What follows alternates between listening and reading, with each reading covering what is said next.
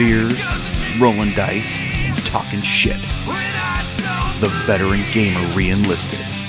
Episode 39. The Brown Magic.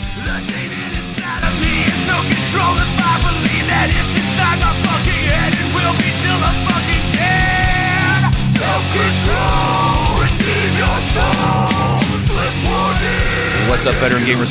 We are back with the show that drinks beer, rolls dice, and Talk fucking shit. that's right. I'm your host, Andy. Whoa. Whoa. and Ray's opening up a beer. Delicious. Tasty, huh? Yeah. This is a new one. I haven't tried it before. This beer on the mic that was here when I got here. Okay, that's right.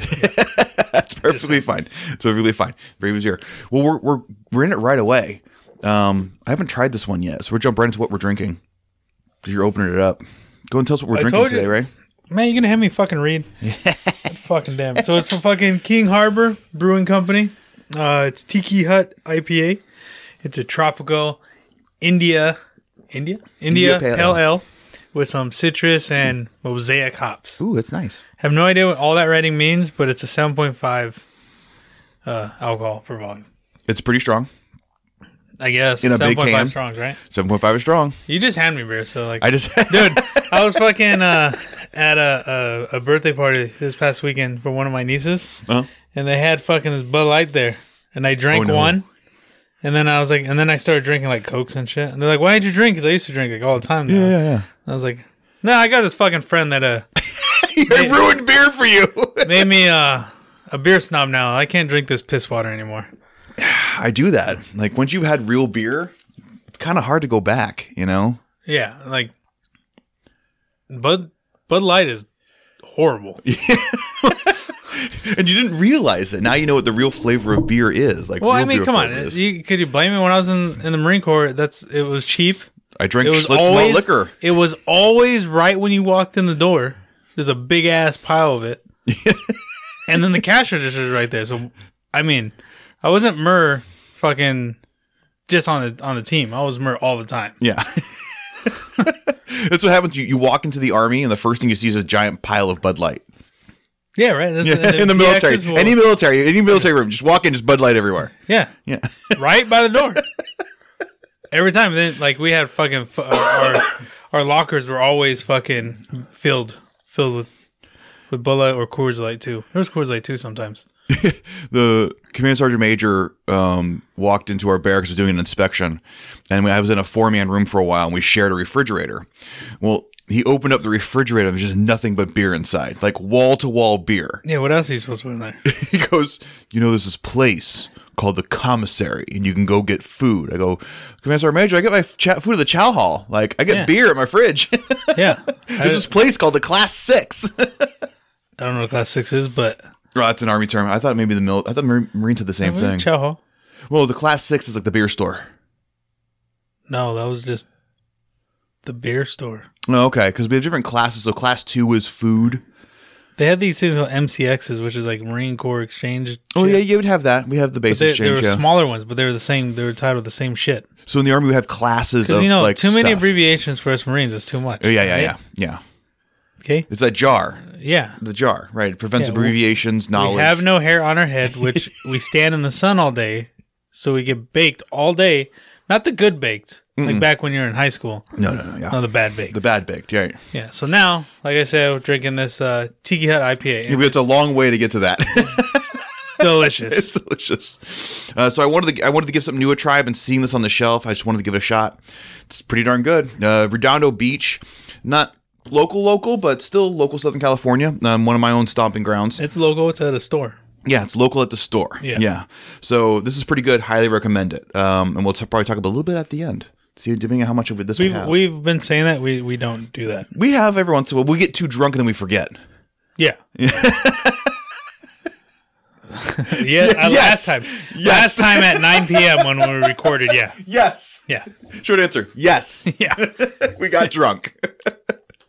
So, um, on today's show, um, doing something a little different. Uh, I promised you guys, I think I maybe mentioned it, that I was going to utilize um, the Brown Magic and his um, list doctoring service. Um, well, he added Matt Yeah, you, Root. you said you were going to go to the doctor to get get a bore punch. yeah, that too. Yeah. that too. Did not do that. Oh, all right. if I want to get punched in the nuts, I'm not going to pay for it. Okay, Well, you don't. It's insurance. it's insurance. Don't I pay for it. technically don't pay for it. Right, you're right. You're right. When you're right, you're right. But I said I was going to go ahead and do the list doctor service. Well, just before I went ahead and did that, just before Broadside, they announced that Matt Root was going to start adding, was going to join the team and start doing list doctor services. And since he pretty much was single handedly responsible for the FAQ delay and the end of flyer The and fucker spam, already has a big enough head as this. You don't gotta fucking keep inflating it. Okay, it wasn't his fault. it was his fault. It was in the Europe before it even came here. Yeah, I know, I know. I'm just talking shit, man. I'm talking shit, man. But uh he was winner of Adepticon, number two currently in ITC. Um, I thought and he's so, also number, so number one loser, number one loser. Yeah, the first loser. the first loser. That means I'm like the 297th loser. I'm not. I'm not that far. But anyway, I decided that since he's a Tyranid player and I'm a Tyranid player, I would reach out to him and utilize list doctor services once the broadside was over. We had an FAQ, and that, that was the perfect time to start looking at new lists. So I went ahead and went ahead and paid for the services, and we had a phone call. They allowed me to record, and we're going to share that recording here with you today. Um, and then we'll have a little discussion afterwards. I shared it with Ray, so he's heard it. Yeah, I've now- heard it, and uh, it was like you're in a business conference call. Yeah, Wasn't the normal normal Andy that I. No, and he used your real name. Which Yeah, he used my real name. Yeah, yeah, yeah. Well, my, my email comes across as Andrew, not Andy. So you know he was using my, my real name. So um, there were there were not the the booby and uh, poop shenanigans that, that usually occurs. Um, because I was actually trying to absorb some knowledge here. I'm trying to get good. I'm Yeah, trying. I know you're getting better, but there there was a part in there what you guys will all hear. So we'll talk about it after. Yeah, yeah, yeah. And we'll get there. Um, but before we do that, I want, of course want to get to some shout outs. Um, once again, we do have a voicemail line for you guys to call into.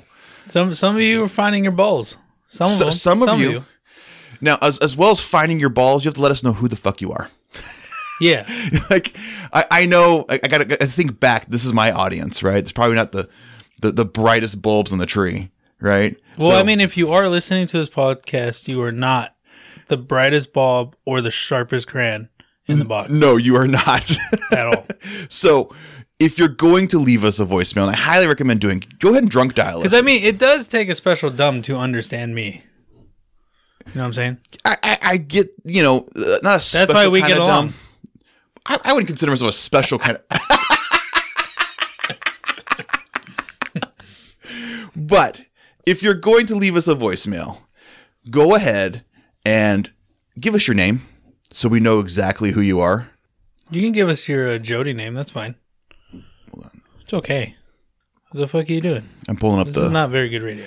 no, it's not. That's all edit this You out. you say you're gonna edit. You don't ever edit shit out. I edit stuff. All No, you don't. You last fucking show you said you're gonna do fucking fart sounds. There was no fucking fart sounds. You know how hard it is to find fart sounds? I have to put fart sounds in every place where there was time. You know editing How hard is it to get? How hard? We have all this recording equipment here. You could have just recorded a fart. finding fart sounds, yes, but then adding fart sounds to a three and a half hour long podcast every time we said the word would have been impossible.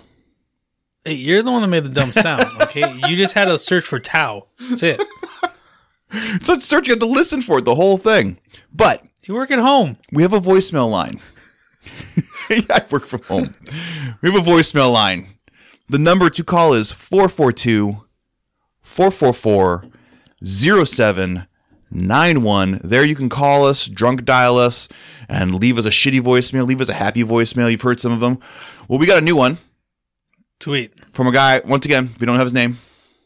It's all right. We got a number. I can tell you his number. Yeah, his is- number is. It's an eight three zero area code though. I say think this is Texas. There's a lot of idiots there too. Yeah, that's plenty- why, plenty- That's why they're tuning in. Okay. So um, here's Yeah, a, I, I when I was in the Marine Corps, I did get along with a lot of Texas people. that makes sense. that makes that explains a lot. like I was like you always like you get along like hanging out, right? And then like where are you from? Like fucking Texas. Like oh, Oh shit! All right, Yeah, got it. Always anyway- white. Always white. always white. But anyway, so here is our phone caller from Texas. I just had to call to say that you guys are my absolute favorite podcast of all time. You're literally the only fucking podcast that I've listed, listened to from beginning to end. He's probably You done guys sitting gotta too. Keep this shit up. Never ever leave because if you guys Might left. I have no idea what the fuck I would listen to at work. Oh yeah, and Ray said that if uh you know we're listening to this podcast, we're definitely no Nick Nanavati. Well, he'd probably be the next Nick Ava- Navati if he would shut his cock docker on the front of his mouth and play more Warhammer as much as he runs his mouth. I love you guys. Keep doing what you do. Later. I do play a lot. you do play a lot. See, the thing is, is when I first started the show, you say I don't talk a lot, and I can't get you to shut up now. Well, you made me do a fucking podcast, right? I mean, what- we got to fucking talk, right? It's like Tuesday, Wednesday, gonna be recording. Maybe sometimes Saturdays if we have guests and shit. yeah, sometimes we have guests. But and then fucking tournaments, we got to talk. We got to talk at tournaments. And I mean, at tournaments, I'm I'm not very uh sociable. Now, if you think back at the Brata, I was just playing. You were just you were you were conversing in order to get the game moving. Yeah. I'm not. I'm not a person. you don't have fun when you play me. I'm. I'm really interested. Like, I wish I could see my fucking. What is that score that your players gave you? What was that shit called? Your comp competi- scores. competition scores, yeah. Comp scores. I really. I fucking hate comp scores. This shit's dumb as fuck. But I, I, I tied for first place for comp scores. I know I saw it was in it. But your fucking painting scores. My stuff wasn't finished. All that painting that you had, man. I, all that painting I did, and it still wasn't finished. I got a higher paint score than you. Did you really? Yeah. Oh, well, your shit was painted by somebody else, though. you motherfucker. Way to compete in that hobby track, Ray. Hey, man. I circled both yes and no for painting the army. It was your choice if you wanted to believe either one. Okay? I didn't I didn't pick out which ones I painted. Next year, next year I'll win that thing. Next year I'll win best comp. Well, they're just say win the whole thing. I could win the whole thing too. Well, that means you would have to win me I will. I will win you. over win. mean, beat you. Yeah, that. Yeah, But this guy, area code eight three zero, yeah, Mister Eight Three Zero, he was either drinking, which sounds like our audience. which that sounds like Ardens, or he's related to me. Could be. Yeah. Stuttering. so a stuttering drunk. Yeah, could Yeah. be related to you. Yeah. Probably short. nah, Texas. Texas people are usually tall. yeah, it depends. There's some, there's some shallow You probably, gene you pools probably there. got that totally right. He's not even from fucking Texas. He's There's some probably- shallow gene pools there. You know. I guess. I don't know. I was only there once, and I was in like, I don't know, apparently the bad part of Texas. The don't know. bad part of Texas. like San Jose, I think. San Jose. Is a San Jose, Texas. I don't know. There's a San Jose everywhere in the South, isn't there? San something. I don't know. It was a Mexican name, Okay. but there was a lot of white people there. Okay. Sounds like There San was- Diego. and, and downtown was like some river. San Antonio. Yeah. yeah. Yeah. what did I say? San Jose. That's the same. That's the same shit. You got sad in it. Oh my god. Okay, folks. Well, remember the Alamo. Um, and what we're gonna do is we're gonna play the audio from the recording, and we'll be back um, with our thoughts, our impressions, our feelings. Not our feelings. I don't have feelings. You have no feelings. If you ask Heidi, she would say, I have no No feelings. and we'll be back. What's up, veteran gamers? Andy here. I'm here with my best buddy Ray. Hey, what's up? Hey, and we're here to talk to you about Gamers Arsenal. Ray, tell me about, a little bit about Gamers Arsenal. Gamers Arsenal, a place to you know go and play competitively. You can go, you can find me there. You get some good hardcore uh, competitive games in there. Get that practice. Uh, get your AOS stuff. Get your uh, X-wing stuff there too. You got the good uh, X-wing community. So our good buddy Alex, of course, opened up Gamers Arsenal for a place for gamers to be. You know, in our local community, maybe there wasn't always space for tabletop gamers, so there wasn't always space for X-wing gamers. But now there's space for everybody. We got space. Alex opened up space for if you can play Magic, you can play Magic there. You want to play Pokemon, you can play Pokemon. You want to play X-wing, you want to play 40k, you want to play competitive, you want to play friendly. There's space for everyone at Gamers Arsenal. No, if you're playing friendly, don't don't don't talk to me. Just go find someone else. Go, Go find, find go find else. Alex. Yeah, go find Alex. You can find Gamers Arsenal online on their Facebook page at the Gamers Arsenal. Yeah, I, I, I moderate that. So uh, good luck. Good luck with that. Good luck with that. go with that. Uh, we'll hope to see you guys all at Gamers Arsenal. Until then, ladies, bag of dicks. www.bangdicks.com.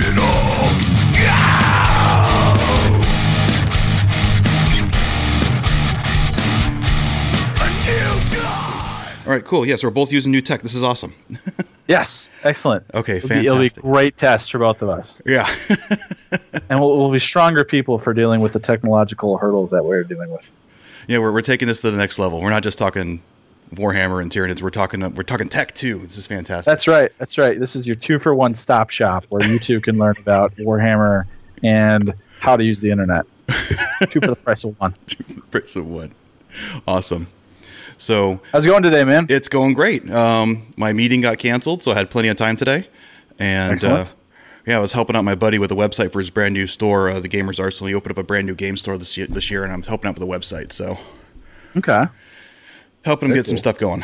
So, but that meeting got canceled, so I had plenty of time today to just do other things like other work. So, Oh, so you got? Are you like done for the rest of the day then after this? um, well, then my kids get home from school, and then there's probably some more work. I probably I work from home, so you know, Oh, okay. you know, it's Nice. it's you know for the most part I can do what I want, but I have to get my work done, or else I don't get to work from home anymore. That's I have fair. to commute. Yeah, They, they tend to complain if you don't get stuff done at home. yeah, yeah. We let you work from home, and all you're doing is playing PUBG. Like, no, I'm not. I need to try PUBG. I haven't gotten into it yet. I really need to. Everyone keeps telling me to. Right now, I'm playing God of War 4. So oh, really? my- Yeah, my buddy Ray and I. He's my buddy Ray is a big PUBG guy, so like, yeah. all the time. He should be uh, painting models, and he's playing PUBG. So I mean, which one of us should not? Is there a 40k player that should not be painting models? I don't know any person who's like, yeah, I'm caught up on my paint queue. no, I'm never caught up on my painting. No, I, I don't think there is a person who's caught up on their paint queue. It doesn't exist.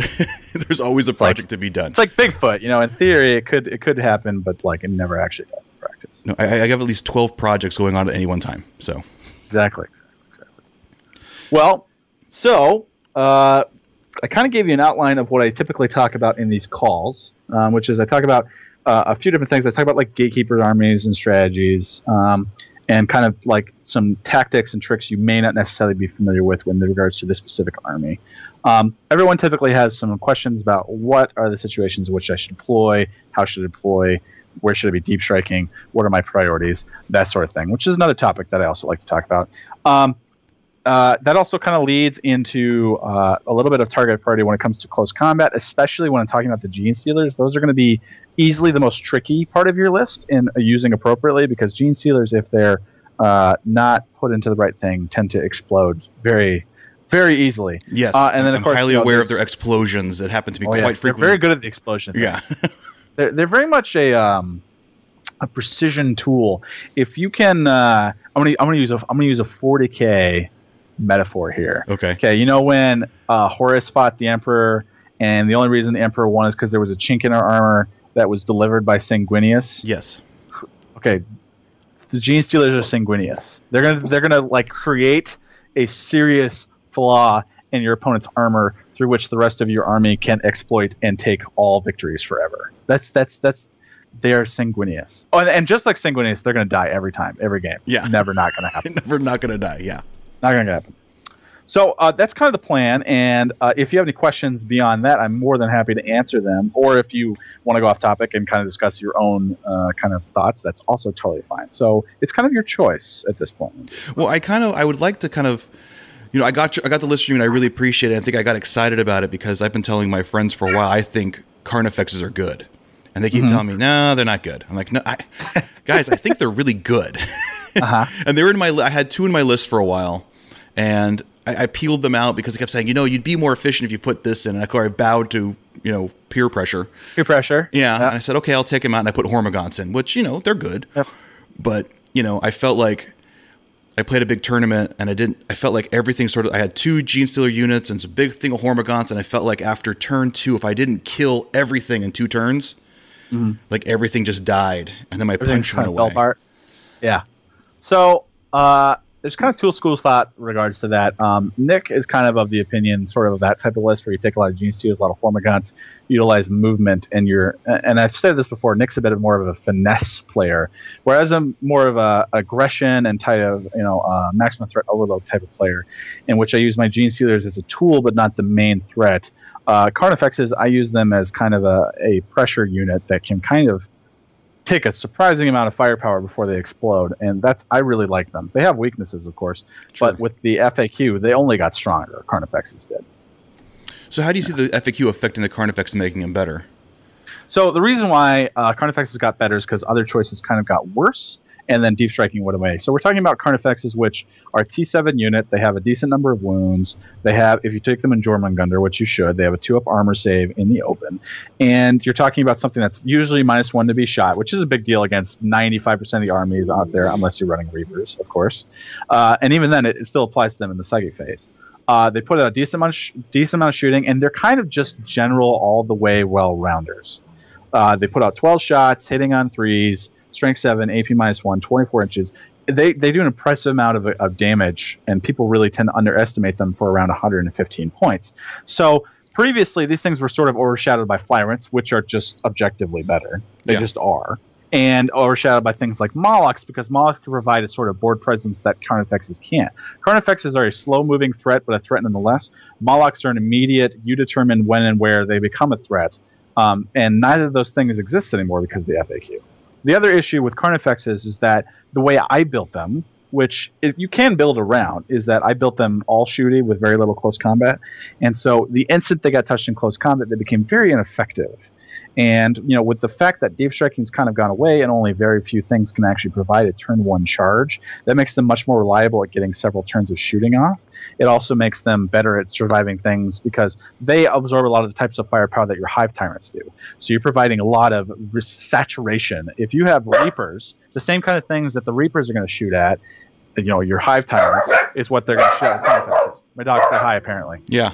so um, there's uh, you have a, a good number of of redundant threats, which is kind of the way I build my list. And Carnifexes, because of the rule of three, they can kind of avoid that because they can be taken in squads. Right. And so one Carnifex, two Carnifex is kind of meh, but when you start taking more than that, they really build up in terms of crap. There's so much this, and a lot of my shooting is not effective against it. So I expect them to do better because the meta, and I expect them to do better because they didn't. They are doing going to do better in the current meta, and other units got straight up worse during the rules due to rules changes. Yeah, and I saw the. I, um, I've been running for frequently and um, kind of counter to sort of what people have said is the better options. Things like on Flying Hive Tyrants, it was Monstrous Rending Claws, and I took Monstrous Scything Talons because I like three damage. I hate mm-hmm. variable damage. Yep. Um, but then also, I was taking Devourers over Death Spitters only because the breakpoint for most things. Uh, I think the big breakpoints are Strength 4 shooting, and then like strength five shooting, and then after that you don't get a, really a break point till strength eight shooting. So explain mm-hmm. to me the virtue of strength seven over the strength six on the Devourer. Okay, well it depends on the unit that you take it on. If you take it on Hive Tyrants, honestly, in my opinion, there isn't much of a uh, improvement. Mathematically speaking, I've done the math of the calculations of this. Uh, the 12 shot Devourers versus the uh, the you know essentially six shot Death Spitters are extremely equivalent in most situations. The only time in which Death Spitters actually reign supreme is against T7 models that have a 3 plus or better armor save. That's it. That's literally it. So vehicles, which is yeah, not serpents, yeah. Insig- yeah, it's not an insignificant portion of the field that you're going to sure. see, but it is a limited number of the field otherwise. Against infantry, against things like monstrous, uh, re- uh, things like uh, oh, I don't know. You got other tanks like weaker tanks like Venoms. If you get things like Shining Spears, Reapers, that sort of stuff. Mathematically, the Devourers are better. They just they just are. But the Carnif- the reason that it's useful on a Hive Tyrant is the Hive Tyrant can also determine the rules of engagement. It can deep strike in range very easily with 18 inches uh, of its shots, and it also moves way faster, way way way faster than a Carnifex does and wants to be in combat because I usually take them as redundant pro- platforms. They're they're going to be good at melee and they're going to be good at shooting. So they're kind of bouncing between those two things since they have fly. Um, Carnifexes are different because a they walk and they can't determine the the rules of engagement. They have to move into range, which they're very limited at doing with only seven inches, as opposed to a Hive Tyrant's 16. Mm-hmm. Um, and the other thing about them is that you don't really want them getting in combat, at least the way I build them. You sure. can adjust for that if you wanted to. But if you're building the full shooty build, the instant those guys get touched in close combat, they become ineffective. And so that, you know, there is a 24 inch line dead man's land. And so people in theoretically think, well, okay, I can move seven with my Carnifex, and I have 18 inch with my Devourers, so I should be in range of stuff. But your a savvy opponent is just going to deploy two inches away from the line, and you're going to have a Carnifex that's not going to be shooting for a turn. Right. Death Spitters. That actually, the reason I like the Death Spitters is because there is a small difference in terms of effectiveness against most units, but the six inches difference for the Carnifexes is huge. It's it really can't be expressed in numbers. The ability it basically gives you an extra turn of shooting for all those Carnifexes and makes them scary on turn one. So for Hive Tyrants, you want to do Devourers. For Carnifexes, you want to do Death. Okay, cool. It's about the distance that, you need to shoot turn one. The it's about distance that is- turn yeah, one shooting. Yeah, yeah. Okay, that's good to know. Um, explain to me the difference. And people have told me that uh, monstrous rending claws are much more efficient on a flying hive tyrant than monstrous scything talons. Um, I, I know they're for free, um, but there's a piece of me that really loves just knowing that if I get into close combat with that character that has five wounds, for instance, or six wounds, Yep. that that flat three damage is really gonna most likely kill this guy.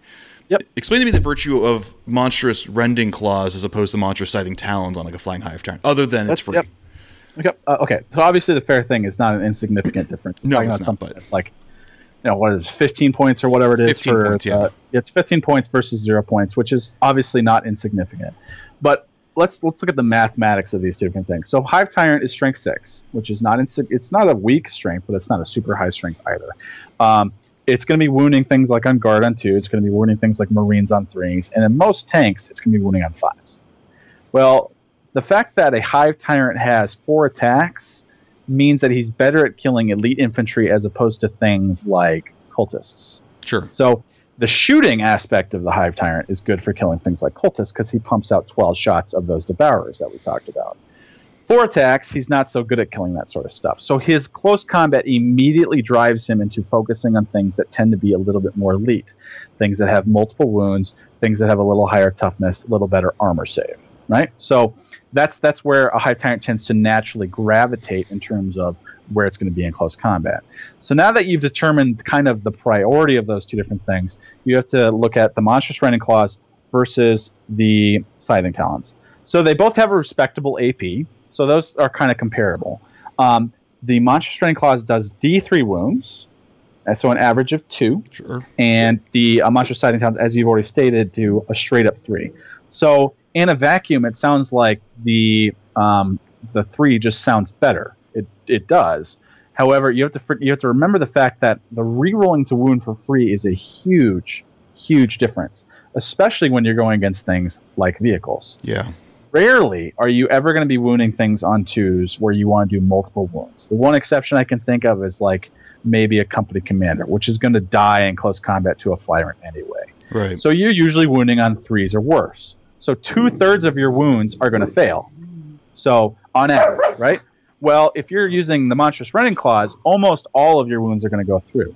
So two thirds of your wounds on scything talons means that two thirds of that three wounds goes through. So an average of two wounds. Monstrous rending claws, almost all the wounds are going to go through, and that was we said that's an average of two. So when you factor in the rerolling the wound, those two are really comparable. But it gets even better than that. It's not only that they're free, it's also that on a six to wound, on a re-rolling platform, it does a straight up three wounds. So on a six, you're going to be doing wounds that are equal to your scything talons. Okay? Sure. If you take a guy who's re-rolling to wound against a vehicle and you're looking for a five or six, half of your wounds are automatically going to do three at an AP that's like minus six. It's one of the highest in the game. Yeah, it's If you take ridiculously, tox- it's ridiculously high, and it's It's ridiculous. at, that, at that point, you're reaching someone's invulnerable save anyway. It's Yep. it's almost It's- a it worthless. rid of like it's, a it's one so plus. at negative six, it's worthless. It's like Yeah. give me the negative one four. time it I'll makes a take difference is if you have a guy that has a two up armor save and he has a plus one for some reason, and then it, then it actually ignores it. That's the only situation though. Um, but if you take toxin sacs and you put it on a flyrant, you do an average of four wounds on a six. And so when you put a flyrant into a vehicle, like say a rhino, which you're often going to do, you have four attacks. You're going to hit equivalent between the guy who has monstrous scything talons and the guy that has monstrous rending claws. The difference is that you're going to be re-rolling the wound with monstrous scything talons. So, you know, two thirds times two thirds are going to fail. So, roughly a little over half of your attacks, we'll say two, are going to go through and actually do wounds to that tank. The monstrous scything talons, maybe one or two are going to go through. Okay? So, roughly comparable to the number they go through. And then, if you look at, uh, but when you include the fact that on a six, you're doing four wounds with the monster with the monstrous uh, rending claws, as opposed to the scything talons always do three, then the two become almost negligible in terms of difference. And, and in fact, Monster rending Claws become a little bit better. Um, so I agree. In a vacuum, if you look at the three damage straight up, it looks better. But the fact that it can reroll the wound makes it mathematically equivalent to 95% of the things that you're going to be attacking them with. And then the fact that you take toxin sacs, which really utilizes that that reroll to wound and relies on a six because the six always wounds, you can do crazy amounts of damage with fire in close combat. Yeah, no one's really broken that down. The difference between the monsters. It's just oh, it's more efficient for the rending claws, and I haven't really gotten that breakdown yet as to why. And and now I'm sort of seeing it. So I'm gonna, you know. And, like, and the fact that it's free, just I, I could see the argument if they were equivalent, but the fact that it's free, in addition to all that, just makes the monsters trying to claws better. Yeah, yeah, I see that now. I see that. Um, now the the list you gave me um, had one unit of genestealers in it. Yep. And I've always been of the opinion that if you're going to take one, you might as well take two because someone's going to focus the bejesus out of that one unit of genestealers, and I'm probably yep. going to lose them. Um, other than we didn't have points, what what would you know? Explain to me the the one genestealer unit and how I would you know really make that work. Okay, so I like one genestealer unit because a they're really pricey, and b one is usually enough to do what I need to have done. Two has merit. I don't want to. Ma- I want to make that really clear, but the reason why is because I always use them in a way that they're protected. Um, a, I deploy them out of line of sight, um, in which case the only armies that can hit them are things like mortars or that sort of stuff, which is not an insignificant number of the field. But if you're playing against, say, a Death Guard army and the only mortars you have are those little Plague Burst crawler Plague mortars, yeah. which are hitting on fours, fives if he moves, I'm, I'm fine with losing three or four genies to that attack um, before they get to move. Um, you can also just deep strike the genies, and I think people really don't appreciate how useful this is. Even though they can't do the whole deep strike, um, you know, in the middle of the field thing anymore, what they can do is they can pop up anywhere within six inches of the little the spore cyst infestation mine. node. Yep, infestation node that they pop out of, and that does not require that an enemy be nine inches away. So when it pop, when those genies pop, so if you're going to go second, or you're thinking that uh, an opponent is going to rush you turn one, you're totally fine with deploying those one squads of genies in a ne- in a nest. In which case, you kind of spread your tokens out, and if anyway, that way, if the opponent charges your lines, those genies are going to be just a couple three inches away from the enemy anyway, because you have you can pop out six inches away plus the base, so effectively seven inches away from the node, and you can be as close to an enemy as you want. Um, and the second reason why is because uh, if a person has enough to kill one squad of Genestealers, in my experience, they usually have enough to kill two. Sure. So I can feel no pain one squad and try to keep them alive. It's harder to keep uh, keep alive two squads. And so I want to one thing I want to talk about with you in particular, Andrew, is is tricks you can use to keep those genies alive because it, that you are right that you have to be a little more careful with the one Genestealer squad. Um, but you also, uh, but there are definitely ways to prevent them from dying. Um, to be clear, you understand that these things are going to die. As long as you understand that and you just want to make the best trade for it that you can, there's going to be no issue for you in using your genestealers. I've been so a Tyranid player since uh, early fifth edition, so I'm yep. used to peeling models from the table. yeah, that, that, good, good. Peeling models is not a problem that. for me. You've had experience with this then and that. Yes. um, so you deploy them out of line of sight, um, if you can, and you are going to deal with the uh, and often what I do is actually deploy them in a bubble around my hive guard um, because my hive guard are hiding behind a piece of terrain, and then those genies, if anything tries to tries to charge my hive guard, is going to have to deal with a bunch of genie attacks. Okay, maybe I take a little bit of mortars. That's totally fine. And then turn one, what you use is you're going to use that stratagem where you get to double advance and move since they're kraken, and you're going to try and charge anything you can. Doesn't matter what it is. It literally doesn't matter. Scouts, whatever, anything you can on the field. And they have a pretty huge threat range because you're usually getting 18 to 20 inches movement out of it. Um, you're going to charge anything you can, and you're going to put, and remember, when you charge, you can move the models however you want. So you're going to move those genies up towards, let's say, a scout squad. Okay, you're going to move it up towards the scout squad. You're going to put one genie in because you have to, required by rules, and then everyone else is just going to move past and around those scouts. You're going to roll with that one genie, and you're going to every uh, according to the rule book, every single unit has a, or every single model has a close combat weapon. So you're just going to say, I swing with my close combat weapon, maybe kill a scout, and then you're going to pile in around all of those scouts so that they're all surrounded so they can't escape. That is the best tool you have to try and keep your genies alive. And you're going to be doing this almost every single turn of the game. If you happen to charge something and you're forced to kill it, which is fine, say against, uh, let's say I'm going against uh, Ynnari, for example. I charge the Rangers, the Rangers die. You're going to use the overrun stratagem so that they can double move. And according to how the FAQ was ruled, these guys get to keep their advance roll that they had before, which means that they move another 18 inches when they move. Or 20, And whatever then I got with spend- opportunistic advance, yeah. Yep, exactly. And then so you now you have a 36 inch move that you have, and then you're going to spend three CP to swing again, and you're going to pile in something that started 36 inches away from you, all the way around it. So again, the Genestealers are stuck in combat. You are now 36 inches away from where you stopped, in the opponent's gun line, surrounding unit like Reapers that you don't want shooting your Hive Tyrants, and now your opponent has to spend a turn dealing with the Genestealers, which they can do. Genestealers are not hard to kill, but while they're dealing with that, they're not dealing with your Flyrants, they're not dealing with your Carnifexes, they're not dealing with your Hive Guard.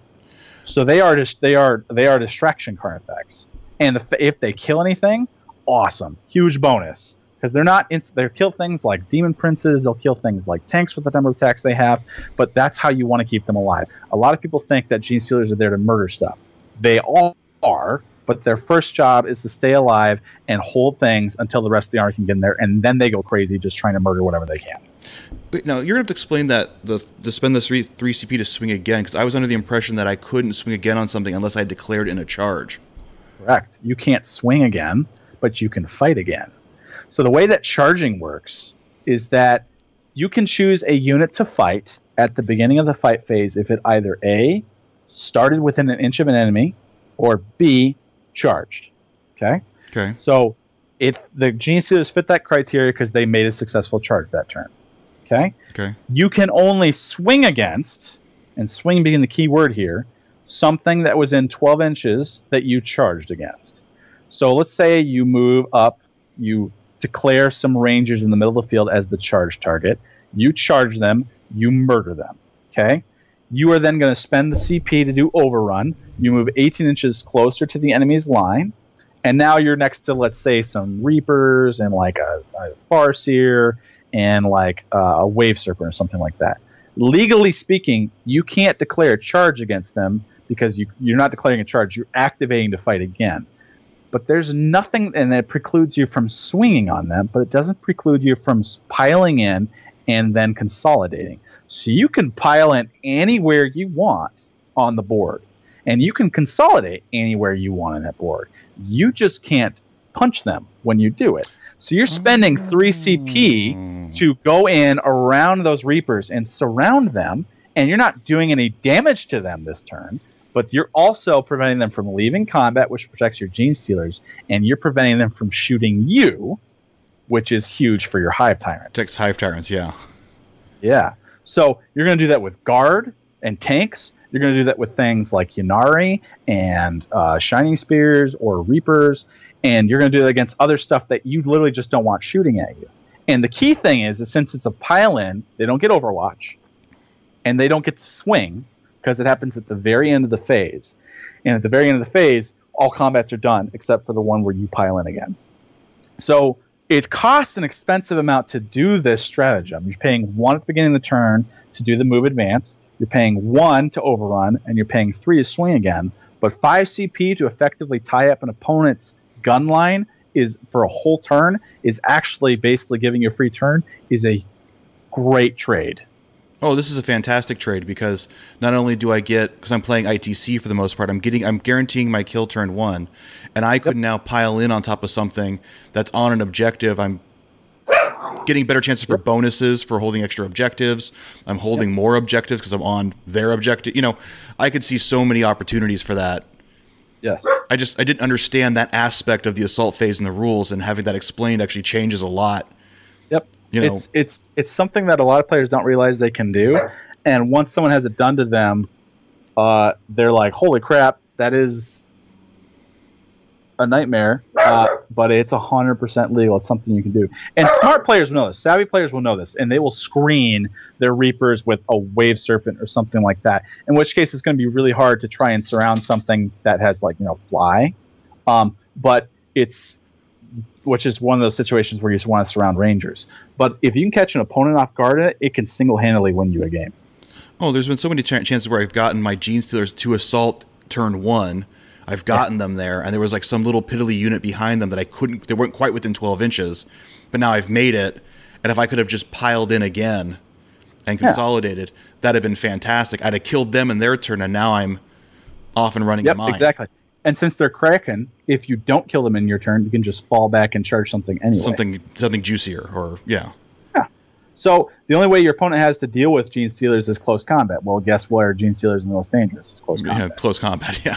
So even if your opponent takes them down, and they will, those Genestealers are going to be like a little uh, kamikaze bomb that takes out a bunch of the opponent's army with them.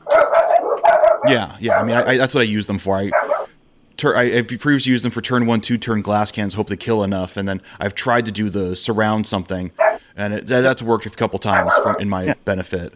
Um, but yeah, I, I, know they're going to die. I'm prepared for them to die. I just hope that I have enough board control or I've killed enough in those first two turns where when I lose these guys, it's not that big of a deal.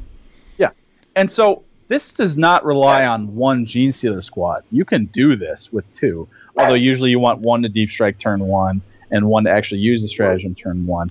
I just like having a little more diversity in my army than that. Sure. Rather than having Genestealer trick to rely on.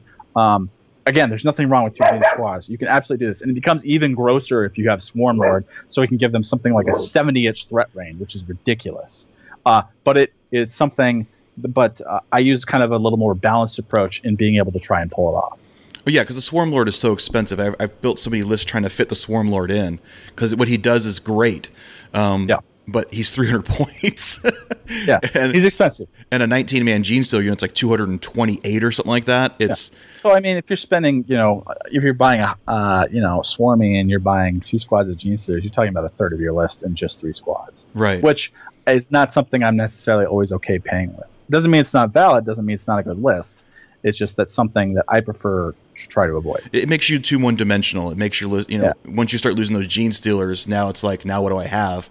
A third of my list that's, is gone. It's there's not much left. That's my opinion because worst case scenario, if someone blows away my genestealers, I lose 220 points as opposed to losing two squads of genestealers and Swarmy is something like 700 points. Right. I mean, Swarm is a beast, but if he doesn't have anything to really make do better, it's he's sort of you're missing out on his benefit of being 300 points. I mean, he's a beast in close combat. He will kill, you know, he'll kill the, the fuck out of something. But you yeah. know, and Hive, he did get better now the FAQ because he's not a Hive tyrant. He doesn't share a data slate, so you can use three flyers and the Swarm Lord if you want. Yeah, that's just a lot of points too. yes, it is, but you can do it. It you is do legal. it. That would be sexy, I guess, but.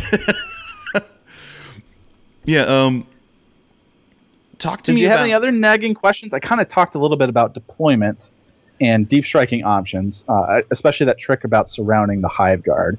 Um, and I kind of told you that what the real strategy I really want to talk about was the Genestealer strategy because so many players don't know about that, and it's such a huge factor in most of your games. Um, and also, whenever you kill a character, don't don't ever forget to do feeder tendrils. It's easy to forget that every single. Yeah, I, I forgot that a lot. I remember thinking back to my yep. tournament, like, oh god, I got to spend a command board try to get D three back. Ah, yep. you know. But um, you, you, mentioned something about gatekeeper kind of armies, real yes. quick, and yep. briefly explain that to me and how Tyranids deal with that. Have you heard of the term gatekeeper armies before? I, have briefly heard it, but I, you know, I thought the it was more of a how do you get past the meta sort of thing. That was my idea. Sort of. So, gatekeeper armies are a term for an army that you are required to be able to beat to actually function at a tournament level. What I mean by that is these are armies that are taken by so many people that you can almost expect to see at every single tournament that your list needs to be able to deal with. Yeah, that was my idea. Oh, how spread. You're definitely going to see this sometime in five games, I better be prepared for it. Yeah. So no one necessarily playtests against, hey, here's a 12 raider list filled with witches, because that'd be kind of a weird list. Not saying it's not good, it would just be a little weird. But Pete, you should always expect to say and know how to play against Ynnari. Right. You should absolutely know how to expect and play against Guard Gunline. Right. You should actually absolutely know how to expect to play against Blood Angels, Shield Captains, and Custodes on bikes character spam. These are just things you are going to see at a tournament. So I wanted to talk about a few basic strategies about those different armies. Um, just brief little tips, things that you may not necessarily recognize. So let's start talking about Ynnari. I've already kind of hit on one of the really important things, which is you know you're going to use those rangers and surround them to protect your army. Use that against your opponent. Don't be afraid to do that, and don't be afraid to again move, assault, swing again, and then uh, you're going to do the you know pile in uh, the overrun so that you can swing again, and now you're tying up uh, reapers because reapers are the thing you really need to be scary about in that army. I would not be as scared about Shining Spears, especially after the FAQ meta. Um, the other thing to recognize against an army like Ynnari is that for Warlord traits, I usually pick the one that allows me to redeploy my Hive Tyrant um, and put him on the board. Alien because cunning. if I go first, yep, Alien Cunning. If I go first, I can just start moving him. If I go second, I can say, oh, okay, I'm going to redeploy him in Deep Strike Reserve. And that way I don't have to eat the Reapers but you, shouldn't necessarily be scared of the Reapers because uh, they, you know, you have five Carnifexes, which are going to be eating the same kind of firepower that those Reapers are, and you're probably going to lose a Flyrant um, uh, on average against those guys. So you need to decide if you're okay. More if in, in the particular game you're playing against, are the Carnifexes more important or are the Hive Tyrants more important? Um, so null deployment in that particular army is a really big deal. They don't often have a lot of ways of dealing with your genestealers, so I tend to deploy those a little more aggressively but you absolutely can deal with Ynnari. Um, another army that is important to know, know about is Guard, um, and in that case, you want to, and you're, I think you're going to start seeing a lot more Hellhounds with the meta coming up. Those are one and of the so- flamers, right? Yep, the Flamers. Yeah, uh, yeah. You're going to see both the Artemia Hellhounds, which are Forge World, that do two wounds each at like 16 inches or something ridiculous. Yeah. And then you're going to see the regular Hellhounds. And you want to try and get your Genestealers into those guys and just touching them. Again, with the double move and assault. This is why the, I like the Genestealers. They really are effective at doing this. Um, and you usually want to do a, a uh, you want to do a flank deploy.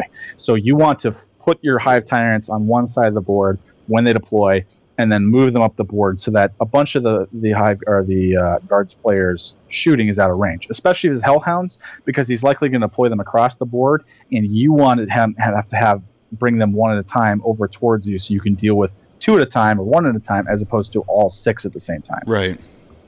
um, against things like um, Custodes, you want to lean hard on Smite and Psychic Scream.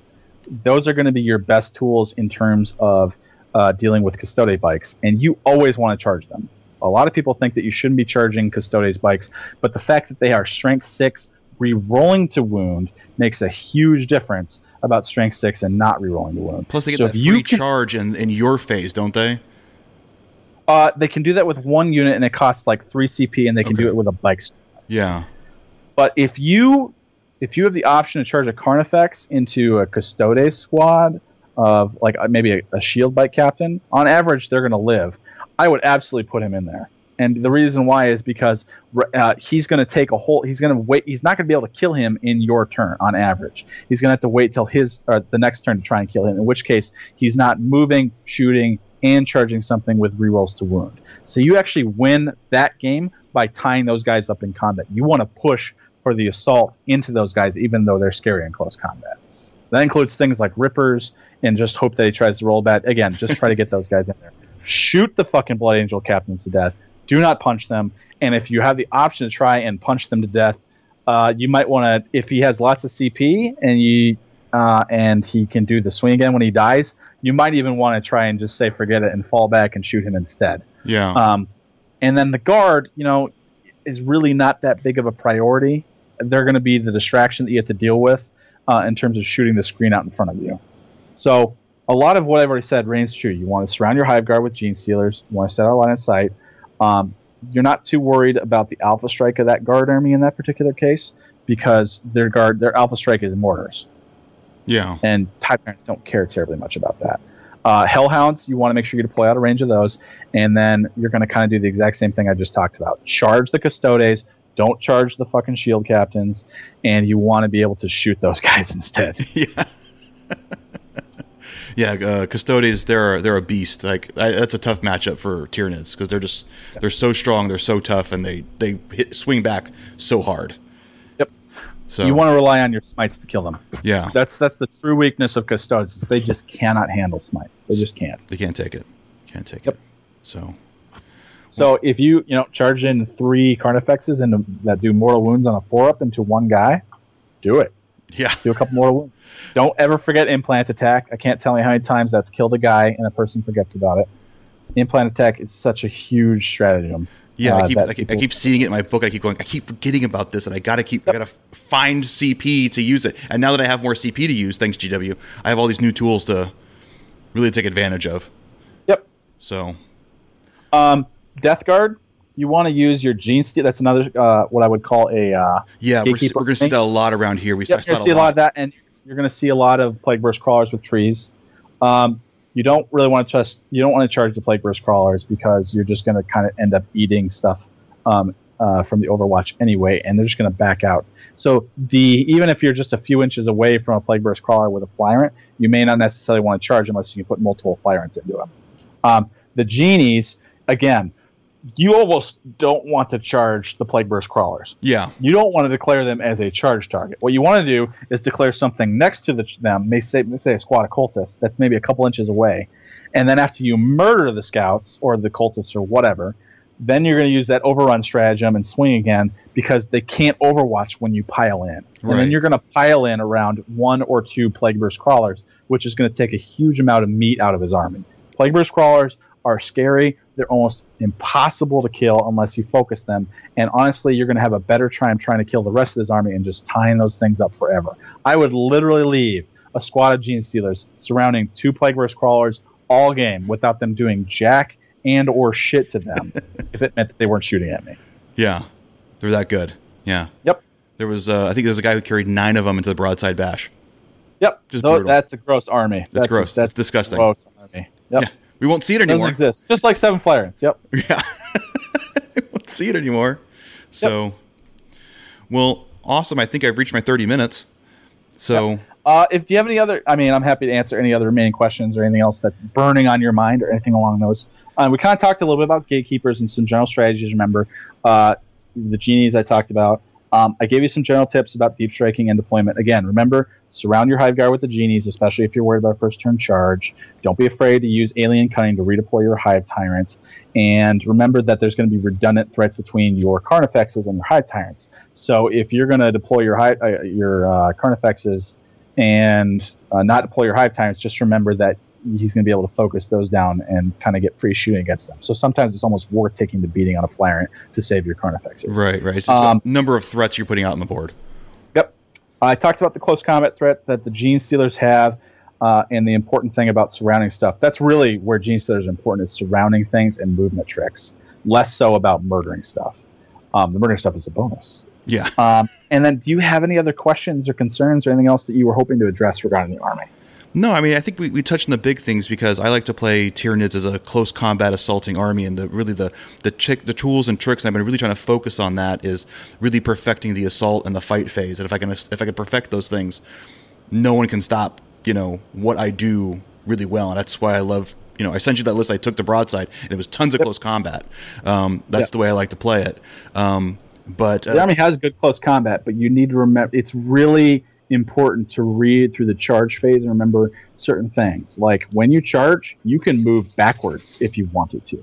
You just have to have the one guy move in a way where he ends within an inch of the enemy model. The rest of the guys can string out in whatever direction they want. That's important to know. You need to know how piling in and consolidating works. You need to know the tricks of like using a vehicle to swing a guy. Um, which and what, what I mean by that is if you have a guy that's next to a vehicle about a little over a little under an inch away, you can literally just like like literally circle the vehicle and remain just under an inch away and technically move closer, which allows you to engage another unit instead.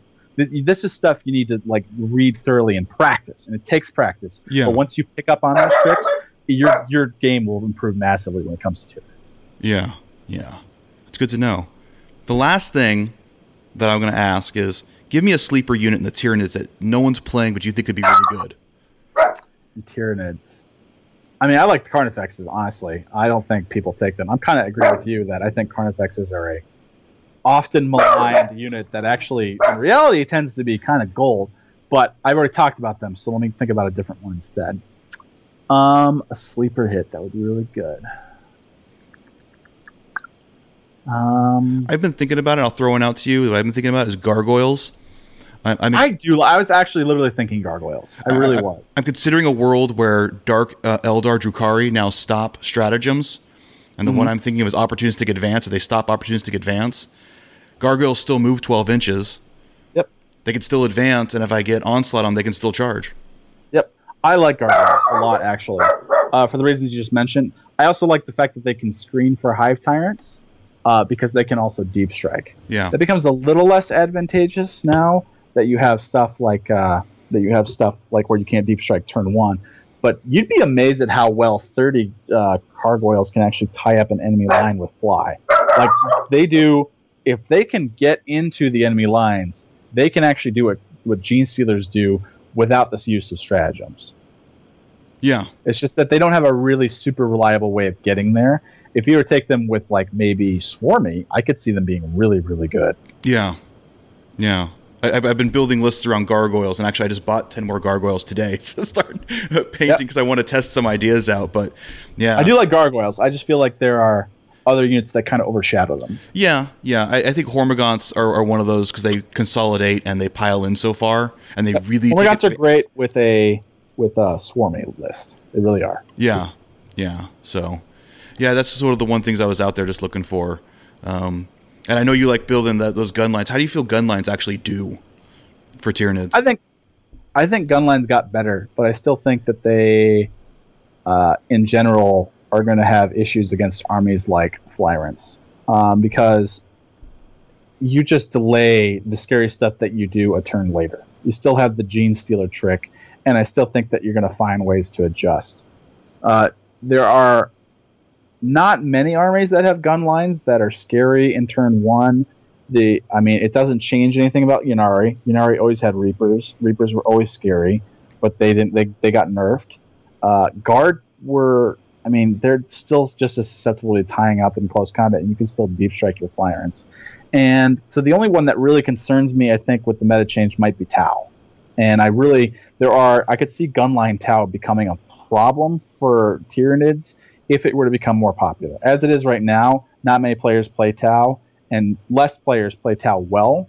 But in a, in a, in a vacuum, I could see that army doing really well against uh, Tyranids. yeah, yeah. I saw, I saw their codex come out. And I thought, oh my gosh, this looks like a straight counter to Tyranids, especially with the Sasea cult or the the Tau cult. The, not cult, Yeah. but uh, I think I think Tyranids are only going to get stronger, especially as Genestealer Cult uh, comes out and you know, make the use of that particular army. Um, I think Tyranids are still in a really strong place. Yeah. Yeah. It's good. It's good. Well, thank you so much for all of your help. No problem. The, the list. I hope it was helpful. Coming Feel free on. to if you have any like nagging questions after the fact, you can always message me or or email me, and I'm happy to answer anything you like. Okay. That's fantastic. All right, man. All right. Well, Well, good luck with uh, your weekend and the rest of your meetings. Hopefully, you don't you don't have any like secret last ones that make up. And uh, good luck on PUBG. Great. Thanks so much, man. Jay, just remember when I think PUBG, China's number one. Oh, okay. Good to know. All right. Good thanks, to know. man. Bye. All right. What's up, veteran gamers? Andy here. Today, I'm joined by my wife, Tiffany, Heyo. and we're here today to talk to you about talk to you, talk to you. You want to touch me? Yeah, I do want to touch you. We're going to talk to you today about Sky High Comics. Everyone knows that Andy likes to shop at Sky High Comics for 40k, but my wife Tiffany, she likes shopping there too. What do you like to shop there for? Um, I go there for comic books, and I also shop there for Warhammer products. I get my AOS there. Yes, you do. Yes, you do. You know, Sky High Comics is a veteran-owned and operated business right there in North County, San Diego. Now, Veteran Gamer, we like to support our local gaming stores. We like to support veterans because, of course, it's the Veteran Gamer, and we like to support cool dudes like Raul. What do you think about Raul, baby? Raul's pretty cool. Raul's a pretty cool guy. Um, he's very knowledgeable about the products that he carries. He carries oh Pokemon. I forgot about Pokemon. He carries Pokemon cards and deck boxes and magic, and he's really passionate about the stuff that he has there. And Yeah, that's what I'm talking about. So if you're a nerd, if you're a neckbeard, you want to get your game on, you want to get your nerd on, check out Sky High Comics in North County, San Diego. You can check them out online at skyhighcomics.com. Until then, ladies, back to the show.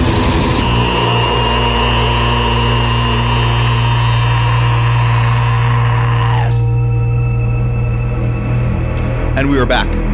That long discussion. It was long. Yeah. I mean, that's what she always says, though. Yeah. So with the list doctor service from uh, the Brown Magic, um, there's a couple different things you can do. Um, one is just just a list. You can go no glove or glove. Yeah. No glove, no love though, baby. No glove, no. What? like, sometimes, Andy, you make no sense to me. So you can do one service where you just hand them a list, or they give you a list from scratch and they just built you one. You can also do a personal phone call, or you can do both, and I chose to do both. Um, figuring we were brand new out of the FAQ, I wanted a fresh look, like an outsider's perspective, not from my inner circle of what the Tyranids can bring to the table. Professional. A outside yeah, look. yeah, a professional. Yeah, I called in a professional on this one. So called in Matt Root, um, winner Where, of Adepticon. where would you find these services at? We'll give them a little plug, even though uh, at the Brown, uh, it's the Brown Magic. Uh, their website is brownmagic.com. brownmagic.com. Yeah, um, and they have a Go link- into Google and type brown magic Yeah, and go- go to images. go to the Google machine. I'll provide a link in the show notes. Is No, what no, I'll no, do. no, no. Go to go to Bing or Google, type brown magic, go to images. You'll find it there. All right, guys? That's where you find it. It's where you find it. And I didn't tell you to do that. That's that's fucking Nick Nanavati and right? Yeah. It's not me. Thanks, Nick. Yeah. Right? There's kids looking up your goddamn shit. Yeah, Literally. cle- clear your search history. clear your video history too. I've learned recently. Oh, you're on a Windows, huh?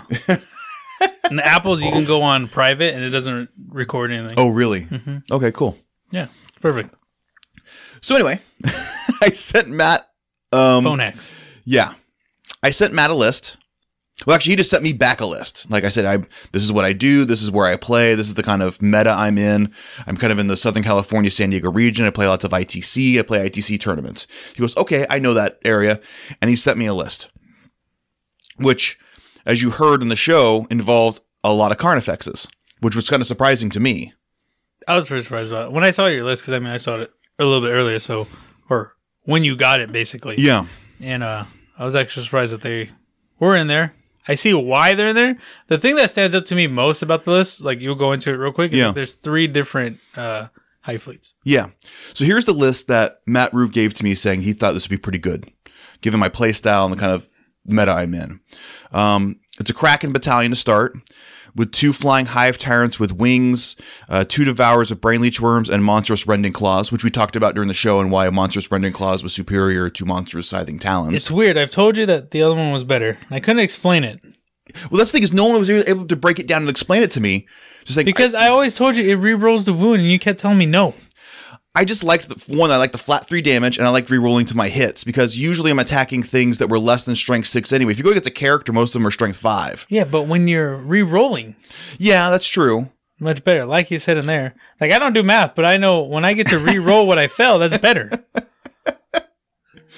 So, uh, so we had two flying hive tyrants with the monstrous rending claws, um, seventeen genestealers, um, and two units of three ripper swarms. Says four has acid maws. What the fuck are those? Um, for every four um, genestealers in your list, you can have one can take either acid maws or um, uh, um, Dildos. dildos. Yeah, actually, they're little dildos that shoot out of your out of your chest. Okay. They're like little pistols that shoot out. Um, acid maws are pretty much they're like rending claws. They just don't require six to do the extra negative AP. There's always negative. Yeah, negative four. Interesting. Yeah, so it's actually pretty good. I mix them in there, and if I'm attacking something, I was like, okay, I got to roll these separate, which I often forget to do. And I'm like, fuck, I forgot to roll them separate. Yeah, you should But- just re-roll again. Yeah, Everything. yeah. So um, they're, they're pretty good. Um, and then there's a Kronos battalion, which Get has the two rippers in there. yeah the two three man Krakens? Ripper squads. Yeah, that's the battalion. Was the so the so just two HQs and three troop choices. Mm-hmm. Then there's a Kronos battalion with a flying hive tyrant with wings, toxin sacs, devours of brain leech worms, and monstrous rending claws, just like the other ones. Um, a Neurothrope, which ends up being the warlord, and he explained why the Neurothrope was the warlord to It's the avoid. hardest one to go fish out. Yeah, And he's back there with your hive guard in your Right. uh, three three man Ripper Oh, squads. spoiler yeah, and then six hive guard with impaler cannons, impaler guns. Those are the strength eight ones. Yeah. Ignore like negative what? I forget. It's been so long since I, I haven't It's played like- Hive Guard in this it's- I think edition. it's like D six damage. They're the like- more solid shots. Yeah, it's it's heavy two. It's more solid shots, ignore line of sight, Yeah. kind of kind of stuff, which is pretty good. I just haven't played. I haven't played Hive Guard in this edition yet. I don't. They're good. I've had them shot at me before. Yeah, I just I gun line's not the way I usually like to play, but I have I have Hive Guard. There they are. They're sitting right there, so I can you know I've got them to play with. So, and then there's a Jormungandr Spearhead with a Neurothrope, and that here's where the Carnifexes come in. Isn't that J and H sound? Jormungandr. Hormangander. Is it Hormungander? Well, I have Beaner blood, so J's automatically make H's sounds to me. You gotta pretend to get the Swedish chef. Shriek to purge, purge, purge, purge, Jormungandr. Yo. no, I just I just see H. But all right, but- Jormungandr. Okay, cool. So I know what the cra- I know what the Kraken does. I, I don't like Kraken. You know, it's a fall back and uh, Fall back and attack again. basically be normal. Right. Uh, well, you can't shoot, but you can fall back and charge, right? If you have fly, you can fall back and Well, shoot. Yeah. Which the flying hive tyrants do. The gene stones have no guns, and then so the Kronos is the psychic one, right? they also re-roll ones in the shooting phase. In the shooting phase. So Yeah. that's only so that's why the Hive Guard are in there, and that's the Hive Tyrant. Okay. Yeah, And then what does Hormagander do? Hormungandr or Jormungandr. Hormagander. Um, they get plus one to their armor as if they were in cover. We're even though they're fucking multicultural here, okay? okay, now. Is a multicultural podcast. Yeah. we broke the fucking language barrier last last episode. See, See. we. wee wee, not in here. Oh, Phil's not here. He'll piss in a corner or you, piss everywhere like a little Fucking stupid fat. dog. Fu- fat fucking lazy dog is pissing in the corner. the first time I went to his house, like he's just like peeing in the corner of his yard. I'm like, is he not toilet trained? Yeah, like I, I get at your the house, but I mean, can we? Can you not use the bathroom? Yeah, what, what the fuck? I mean, not only that, my daughter's running around. I don't want her to just Just stand, in your pee, piss. crawl in your pee, pick up your pee, and throw it around. Because kids will they will find the pee and throw it around. Yeah, just like the poop. Look at this dirt; it's different color than everything else is. Ooh, It's put it on my warm. face. Yeah, it's nice. All right, the the Hormagander does what? That's Uh, the cover one. yeah, they get they get uh, a extra plus one to their armor as if they were in cover, even if they're out in the open. If they don't advance charge, If they don't advance or charge, so you can still move. you can move. So it's better than Tau one. Yes. Because fuck you, Tau. Fuck you, Tau. Just had to get it in there. Fuck you. Go. All right. Okay, go ahead. I know. you're Uh, I just want to. So it's a do. Carnifex uh, with a Bone Mace, Enhanced Senses, Spore Cyst, and two Death Spitters, two pairs of Death Spitters with Slimer Maggots. And there is two single man units of those and one three man unit for a total of five Carnifexes with Enhanced Senses, Spore Cysts, Death Spitters, and Slimer Maggots. I don't know what Slimer Maggots do. It's just a stronger Death Spitter. Strength 7, negative 1, 1 damage, 24 inch range. Over range. And they move what? You- said, and then they move like seven or eight. And yeah, yeah. It's pretty good. So, you know, and the question I asked about him was, you know, we heard in there. The question was, why, why the death spitters? I don't because we've talked about it before about um, damage Do they hit on threes? in the break. Um, with enhanced senses, they do And you get, you get enhanced senses. Okay. right. So that's it's a head biomorph you put on their head. Okay, so the enhanced senses is they make some BS three. Yes, Spore is the minus one to hit, makes them neg- negative one to hit, and then they're dro- so that means they're plus one to their armor. So they're three up regularly, right? Yeah, So they're two up armors, pretty good. Pretty don't need invul for that shit because they don't have invuls, correct? no invuls. And then the Slimer Maggots is a stronger Death Spitter. It's a stronger death spitter, stronger Now- and longer death spitter. Looking at the list though, the Neurothrope is the only thing keeping them synapsed. Uh, Carnifexes don't need synapse. Well, the synapse. So for Carnifexes, they're innately innately fearless anyway because you can't make them run with their leadership eight, so they won't run away anyway. Um, the only thing you would need them for is if you did not shoot at the closest unit and you weren't within 24 inches of a synapse creature for them, you would be negative one to hit if you shot at the not closest unit. So they don't force again. If you were not shooting at the not closest unit, you weren't in synapse. But Like- with range twenty four, you're pretty much gonna be shooting at the closest. and if you've got five Carnifexes out there, you put the Neurothrope somewhere in behind them. You better be able to keep that Neurothrope protected with those guys. it's a firebase, take up the middle of the board Yeah. and you shoot it. Yeah. cool. So you mean you should be able They're to keep T them seven, as- right? I think yeah, I said that. yeah. T seven. Okay. Yeah. T seven to upstate is pretty good. So they're they're tough as balls, you know. it's kind of Um, like a wave serpent. A little bit. I don't have the you don't have the damage mitigation, but you always have the minus one hit. If I Yeah, and they don't degrade. And you don't degrade. Cool. Yeah, it's pretty good. So And You know- it's how many shots coming from each one? twelve. Strength seven. Yeah, Yeah, that's pretty good. That's it's pretty good. yeah, that's more shots than a wave serpent. Yeah. Not as fast.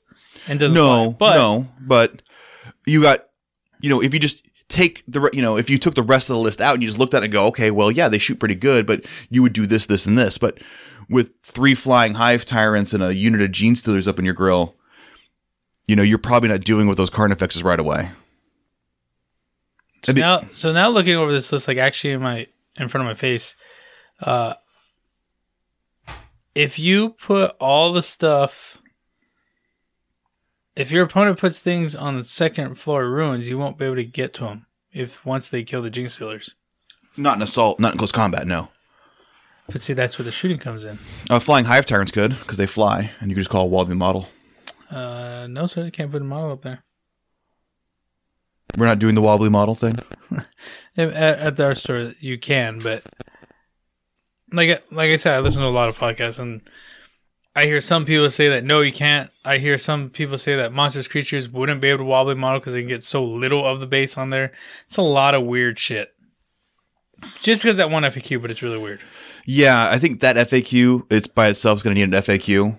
yeah, Because- FAQ, the the fuck is gonna definitely need a fact. that that one rule alone, I think we talked about it during the Holy Fact episode, was probably the most controversial because people were saying, "Oh, hey, look, I'm on a I'm on a cardboard box. You can't tell me."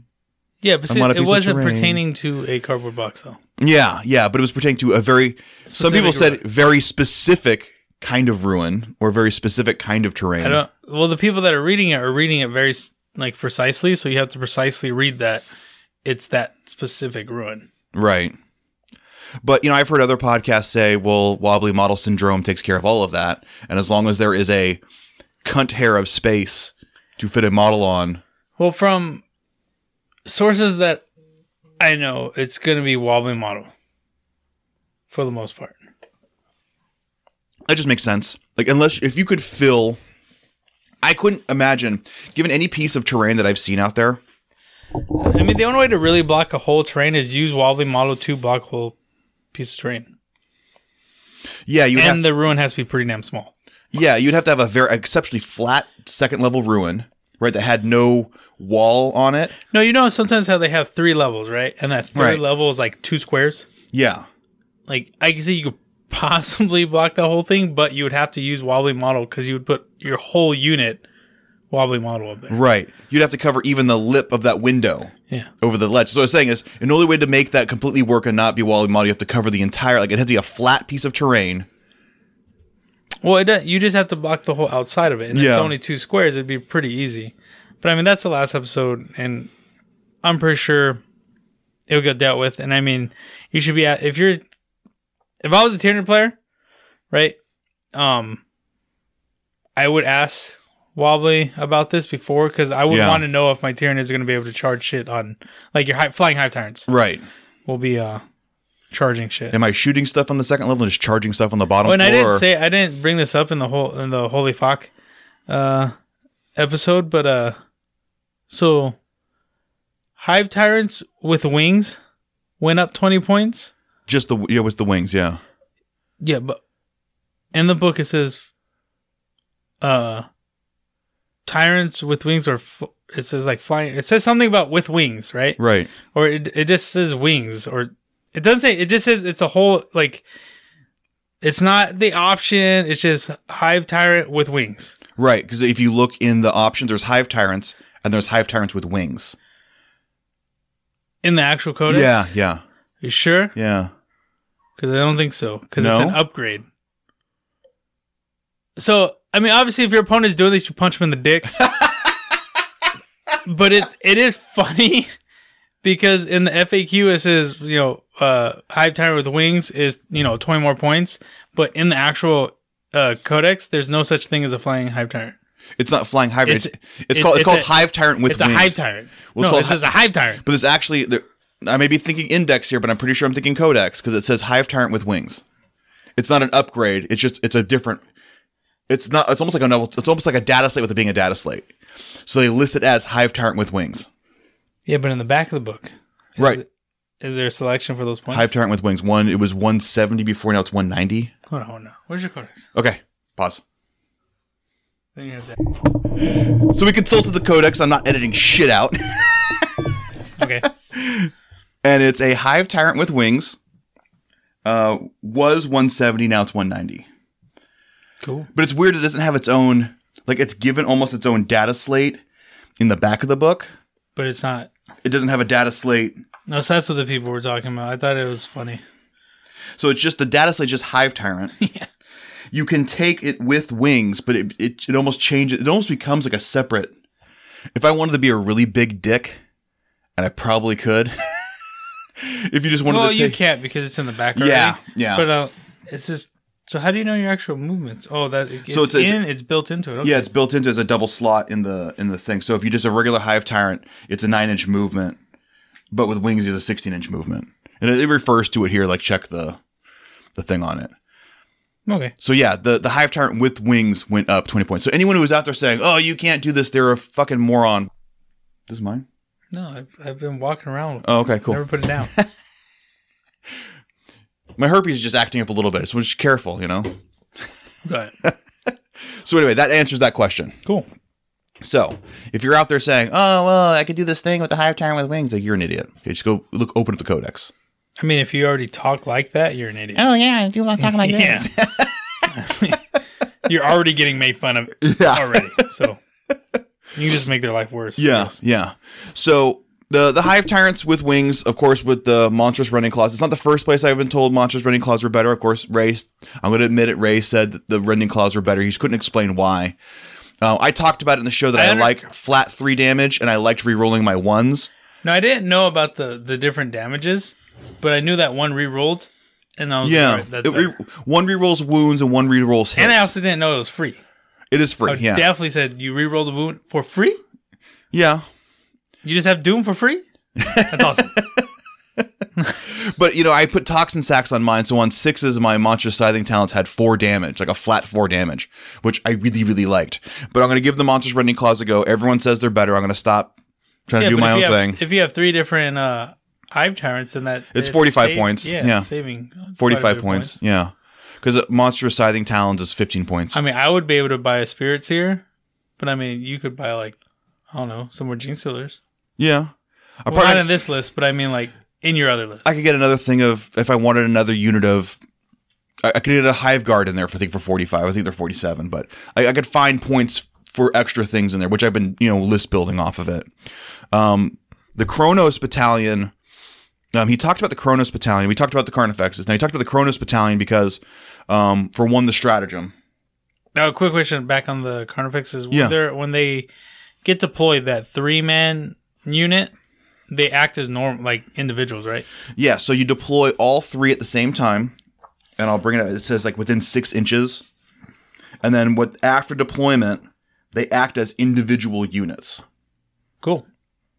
Is because the only squadron unit that I have in the in the elves is the Vipers, Uh-huh. and they stay they stay a unit. They stay a unit, right? Because once you once you're at a unit of three or more, you actually move faster Yeah, yeah, somehow. yeah. So these, as long as you place one model from the brood within six inches of another model from the brood, that's how you deploy them. And then after that, they're individuals. So you could really spread them out on the board. And they're going to be close anyways, because I mean they got to be close for the Neurothrope, dude, uh, just with you, you, once again, you don't need synapse, you just need to be within 24 inches. which is huge. That's a huge radius to be around. so you could really spread them out across a big swath of the board and say, here's my gun line in the middle of the board. You move them one time, eight inches or seven inches. You move them one time, seven inches, and they stand there. Because I can hit a lot of things if I, you know, deploy on the line, move seven inches. That's most of the board I can hit with something. Yeah, and in the when you were talking to Matt Matt Root, uh, or actually, you know his name is Matt Rutt.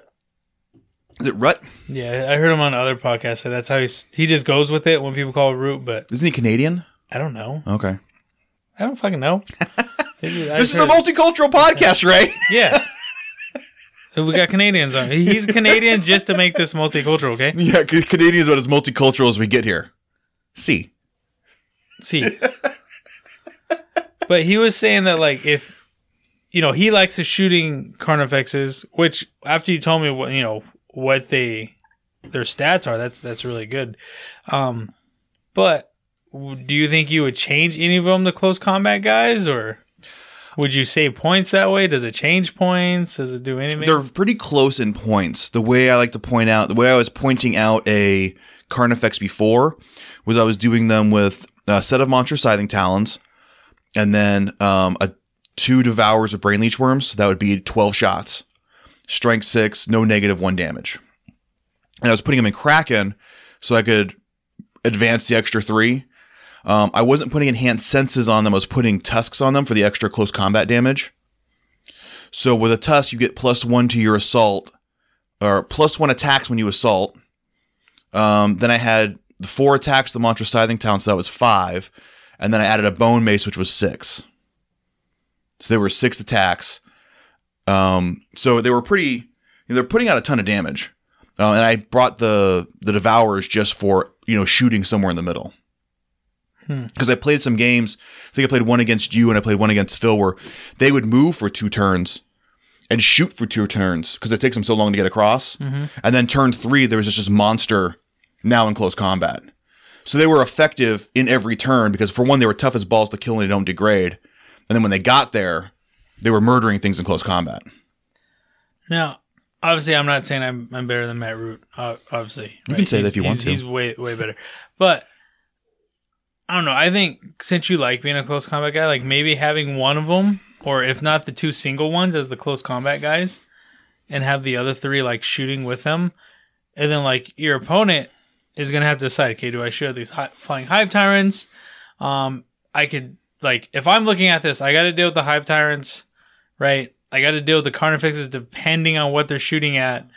Um, but those close combat ones, if there was two in there, I'd be like, okay, these are on the bottom of my priority, Mhm. and then you're getting those turns to run. Like you don't even have to run; you can just move seven, and then move seven. Always have that two up save. Right. And if I do shoot at you, um, you're a fucking two up save. Right. And if I don't have, I need negative four to get you to a six up save, but you still have a save. Right. Like two up save in eighth edition, so fucking good. Yeah. Like so good. Like when I tell you about one one of your lists, you were talking about you wanted a Sky Shield landing pad, and I was like, if your shit already has a two up save, Yeah. you're kind of wasting points Yeah. because there's very there's not an abundance of negative four. I mean, I know some lists do have a lot of negative four, but then if they have a lot of negative four, that means they're not shooting a lot. Right. They're relying on the, that damage. So now my swarms get across the board. So they're Yeah. focusing on big things. My swarms get their great negative four. I kill one. Fantastic. and the stuff that he was he was uh Matt Matt Rutt was uh telling you about about the genestealers and the whole like you kill something then you opt or whatever advance So- opportunic advance so there's the opportunistic advance, which allows me to double my advance roll. or sorry one that the one that you kill Overrun. and then you don't have nobody within three inches you can move as if it's your movement phase yeah, overrun. If there is not, so if you complete the fight phase, um, if a Tyranid's unit from your army destroys a unit in the fight phase and is not within three inches of an enemy unit, instead of consolidating, that unit can move and advance as if it were their movement phase. It cannot move within one inch of an enemy model. yeah so you do that and then you use that other stratagem like you were saying that that is so good Well, you think is you don't have to use the stratagem again because part of the FAQ says you can't move more, you can't advance more than once. mm-hmm. So whatever I advanced before, Yeah, but I'm not saying that. Like that that part's fine. I get Yeah. it. You're gonna double whatever you advanced before. Got it. But then you uh, do the attack again one, and it's super heavy. It's like three. it's three two. command points, right? It's five command points total to do this. Right. But like that is so good. You Right, and- all the way in the back. You can touch board to board basically. If I got six on the opportunistic advance, it means I've moved 20. If I assault, I can maximize assault of, I can make 12 inches out. Right. So that's 32 inches. Realistically, you'll get Right. like seven or six. Right. But let's, let's say I do No, average. yeah, yeah. But then I do a 20 inch move again. Yeah, that's so good. So, but the part I was missing about it was you, you know, when you fight again, it was, it was the confusion of the different parts. The assault phase itself has four phases within it. Yeah, it's not the.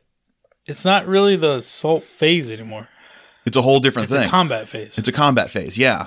So the the fight the the combat phase has four different phases within it. You have The the charge. charge, the, Actual- pile in, the actual assault. the pile in, or the, the assault, the, pile- in, the attack. fight phase, and then the, consolidate phase. consolidate. So that's actually five different phases within the one phase. And so the part that I was getting wrong was when you couldn't attack again.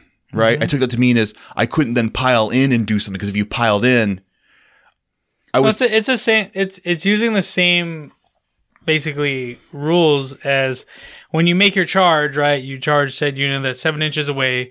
You roll an eight inch, so you make one guy within an inch of that one that you charged, and then the other guys move eight inches, but they like pass the unit a little bit. yeah, and say there's some random ass other unit, you have to stay outside of an inch of them, but you make sure that that unit's closer to to mm-hmm. that model. So when you do your pile in, you have to go towards that model anyways, right, or your equal distance. Then you get to pick, right, and then you touch that unit. Yeah, you can't do no attacks to it, but the you're you, they get to attack back, but you're locked in combat technically as long as that model's there at the end. Right, and depending on who it was, like a vehicle uh, that doesn't fly or an infantry unit that doesn't fly and don't have special rules, like they you basically shut them down for the next turn, right, and that's what that's what uh, Matt Root, Matt Rutt was talking about about doing that stupid crazy move and then doing it again just Right. to touch shit. right. Like, it doesn't even matter. You just want to put your dick on shit, just fucking let it be all slimy on there, Yeah, and that's it.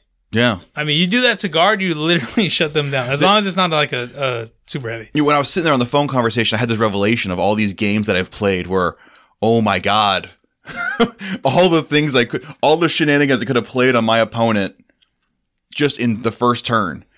Because there's there's been plenty of times where I've moved twenty with Genestealers, like a crazy amount of times I've done it with the opportunistic advance, where I've moved twenty. Oh great, I'm going to assault now. I assault and I'm outside of three inches. The game we played where I used that skill, had I found another juicy target out there somewhere and then piled into it. Well, you could have done it and then touched the spears, and they wouldn't have been able to. Well, I would have had to spend command points to do it, but yeah, Right. Yeah, but I would have kept them from shooting. Uh, no, they fly. But they fly. Yeah, yeah. Yeah, yeah. that's what I'm saying. Like against Eldar doesn't really work. Like he was using Dark Reapers. That, As an what- example, That's right. what you want. That's like the best thing to get. Yes, there's still a way for them to shoot if they can fall back. Right. Um, But if you can surround them, and that's where Then- that second maneuver comes in. Yeah. If you're on a, let's say, a Dawn of War board, right? I move 20 inches, I assault, I kill the fuck out of whatever, the fuck out of whatever is in front of me. And those Dark Reapers just happen to be 12 inches in that back corner now. That's as far as ways they're going to be at this point. just I just want to put out there too that Eldar have ways of getting out of combat without falling back too. Okay. Just- but I'm just saying, but, it's, but that's the target you would pick. But yeah, but I mean like against guard or other like even Space Marines, like they Yeah. can't like big bases are really Aggressors. hard easy.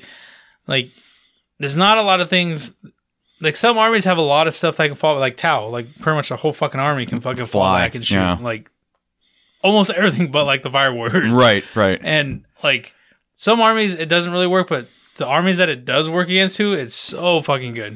And that's where you go to pick your target. That's that's he's talking about the target priority in the assault phase. Mm-hmm. Like there's that ranger unit that's out there, or those scouts. Okay, go kill them, right? Because you know you're gonna do your double move, or just go ahead and surround them turn one and not and kill shit them. and shit like that. Those little uh, tactics to do little shit like that. And yeah, you know, this is Tyranids and they're super fast and they're really good at doing this, but other armies can do it too. Like how he also said in- in, the interview is that you could charge the other way.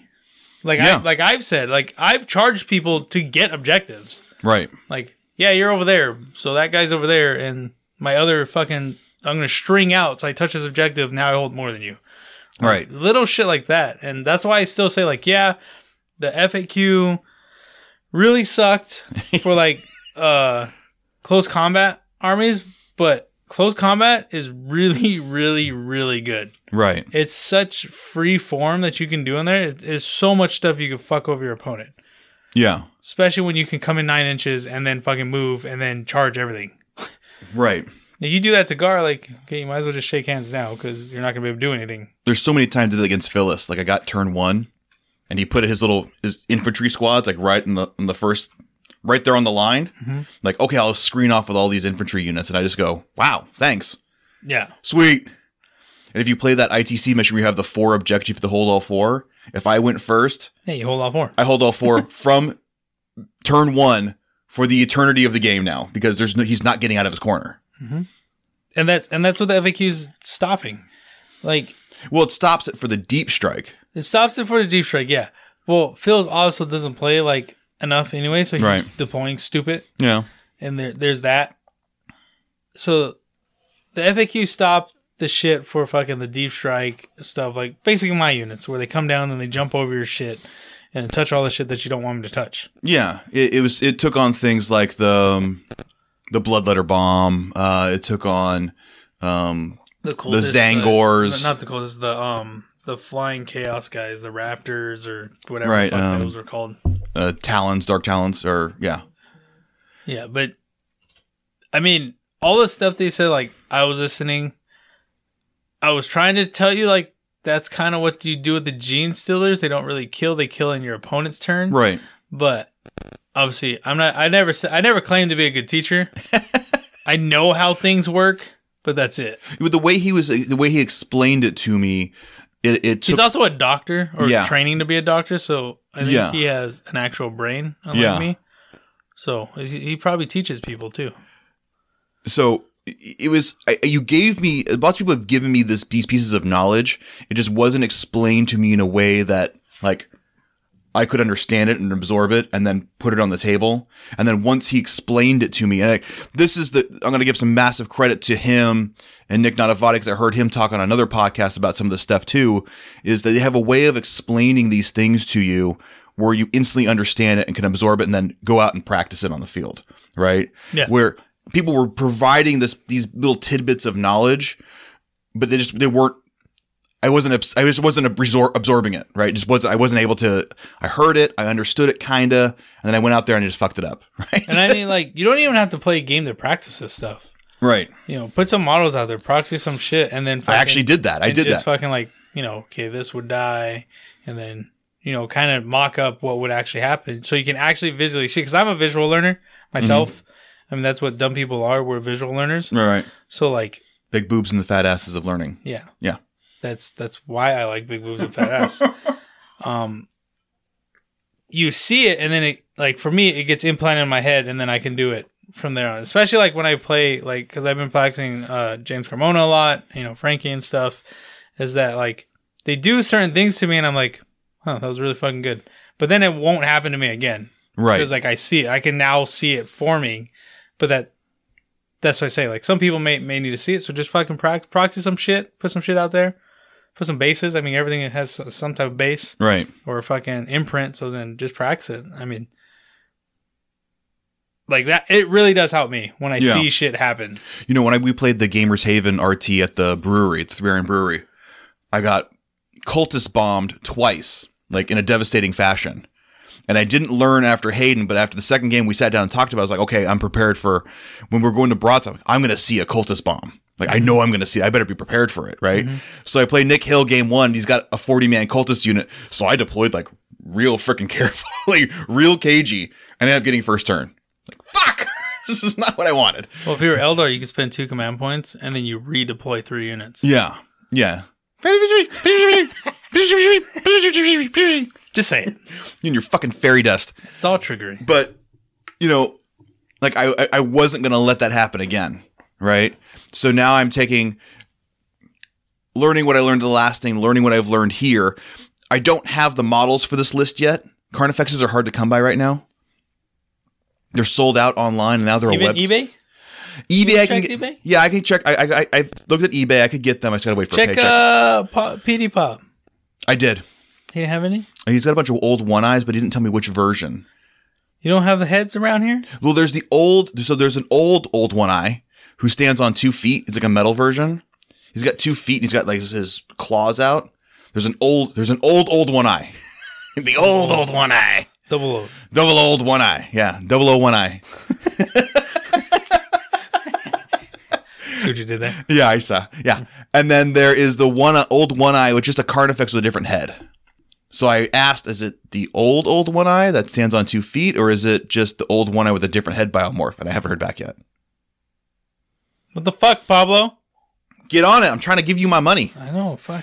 Come So on. So if, if it was the old one, I'll, I've got enough bits here. Or if it's the new one, I've got enough bits. He's probably to too busy commissioning stuff so he can enter in the hobby track. Yeah, so he can compete, compete in the hobby track. don't don't get me started. Don't fucking get me started.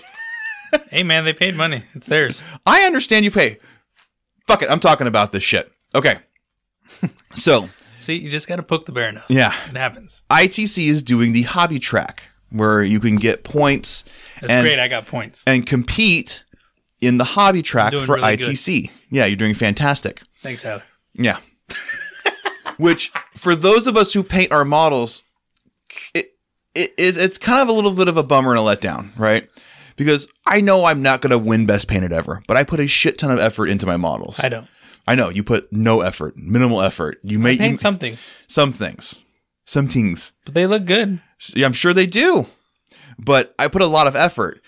And then okay, I'm going to talk some shit about an individual show here on uh on Pablo's show, um, Chapter Tactics.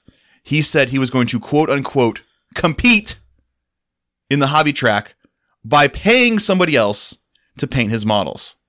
But he did. He can. he he's entering by paying money. Okay, you you can you can He enter. said he's gonna make a plaque. But the part about competing. Okay, let's say fuck all this shit, fuck the list doctor shit. Matt Root, I'm gonna pay you to now play my Tyranid army at LVO. And then when you win all the games and you win the LVO, instead of you walking up and getting the trophy, I'm gonna now walk up and go, I fucking won! I fucking won! I competed at the LVO! When all I did was go to strip clubs and get drunk the whole time. For one, I'm winning already, right? But two, I was gonna say well, we were already at strip clubs. I mean, why did you come back? that's that's the equivalent. I pay someone else to go play my army, win all the games, then I go up and get the trophy and say I won. It's not the same thing as paying It's someone to go play your army. Same thing. It's the exact same thing. Now I understand that there's no way to adjudicate this. I get that. Right? There's Yeah, no way. there's little lying assholes out there. right? They're all a bunch of lying assholes. Like, uh, like take for instance, Brasse Bash, right? Like there was the the circle where it's like yes or no if you painted it. right. I circled both because I legitimately painted some models. You painted some and didn't paint and the others. The other ones I didn't paint. You could clearly see which ones. Right. If you had a brain, Right. I fully get that, right? There's no way to adjudicate that, right? So if you're going to allow people, I, I enjoy the idea that people are going to bring fully painted armies to competitions. I don't want to play against gray plastic. I get that. I enjoy that that's not going to happen. But for someone to go out there and say, I am now competing, right? And this whole bullshit about the lowrider thing. This isn't lowrider. a Holmes. I know you're a cholo. There's some there's some cholo somewhere in me. It's not it's deep inside, like way deep in there. Maybe in your hoodie. Yeah. it's it's in my vanilla macchiato. yeah. It's in there somewhere, I promise you. But anyway, but to say you're competing and then you go out and pay someone else to do it, and he says, "Oh, I'll, I'll paint a shitty model so you can see how stupid my thing is." That was like even a bigger kick in the nuts for those of us who actually enjoy it. And I know now I he know does, but he is giving the person credit by making a plaque, though. Okay, so if I stood up at the LVO with my arm around Matt Root saying, "Hey, I won! I won!" Like that that is the equivalent to say I competed in hobby track and then go out and win the ITC. But isn't but isn't that what sponsors do? They pay somebody to wear all their shit, and they go and compete, and they win, and they say they win because of their products. no. Well, they're fucking. That's why they're sponsoring them, so people see them. When a NASCAR driver wins a race, then the the sponsor's not up there saying holding up the trophy saying we won. The driver's there saying we won. That's covered in nothing but sponsorship. Right. They, just because they want their name out there. Right. I like I said, But I'm cool with but people. it's to give the illusion that they won because they are using those items. No, it's not. That's not the illusion at all. The illusion is there's now my my parent my stepfather, I guess, some guy who married my mom, some guy who's duping my mom right now. Jeff, Yeah, no, that's gross. no offense, Jeff, but that's gross. But no, like my my my mom and my stepdad are like NASCAR people, right? And they will shop at the stores that sponsor the drivers because they see it all the time, right? It's subconscious, right? Oh, I see Lowe's, so I'm going to go to Lowe's, or if I see the Home Depot thing, I go to Home Depot, right? They just want their name out there. It's it's advertising. All they're doing is advertising. Just doing it on a grand stage, but it's not this. But the the CEO of Home Depot doesn't go up to the stage and say, "We won NASCAR." They don't do that, and they say, "Thanks to the NASCAR, Sprint, Coca Cola car, we did a good job." But but you it's didn't not. sound hick enough. Well, I'm, I'm I've trying. heard I've heard Hey. them talk before. Guy from Texas from the eight three zero number, call us and give us the hick. I just won a NASCAR race. Yeah, this shit would be perfect. But for someone to say, and I know I'm picking on Pablo right now, but for someone to say I'm competing in hobby track and then knowingly go out there and pay someone else. You're not competing. You're just paying, right? And I paint the equivalent of I pay someone to go play my army for me and win a tournament, and then I take victory. No, but I get it. There's So- no, uh, there's no way to adjudicate it, right? I get that. I, I fully understand that. You're using a big word, ju- judicate, To judge, prove. to judge, to understand. Okay, but say like, like I get I get myself commission, right? We all know Right. here at the podcast. I, I have but, no problem with that. But I, but I'm saying like I get myself commission, but I don't give a shit. Like I was playing when when I was saying like, oh, I'm competing in it too. Like I don't even if I have points, I don't know why. Like Right. I don't. Well, I you don't know. you don't care I about don't best care, painted, but I do want myself to look good. right?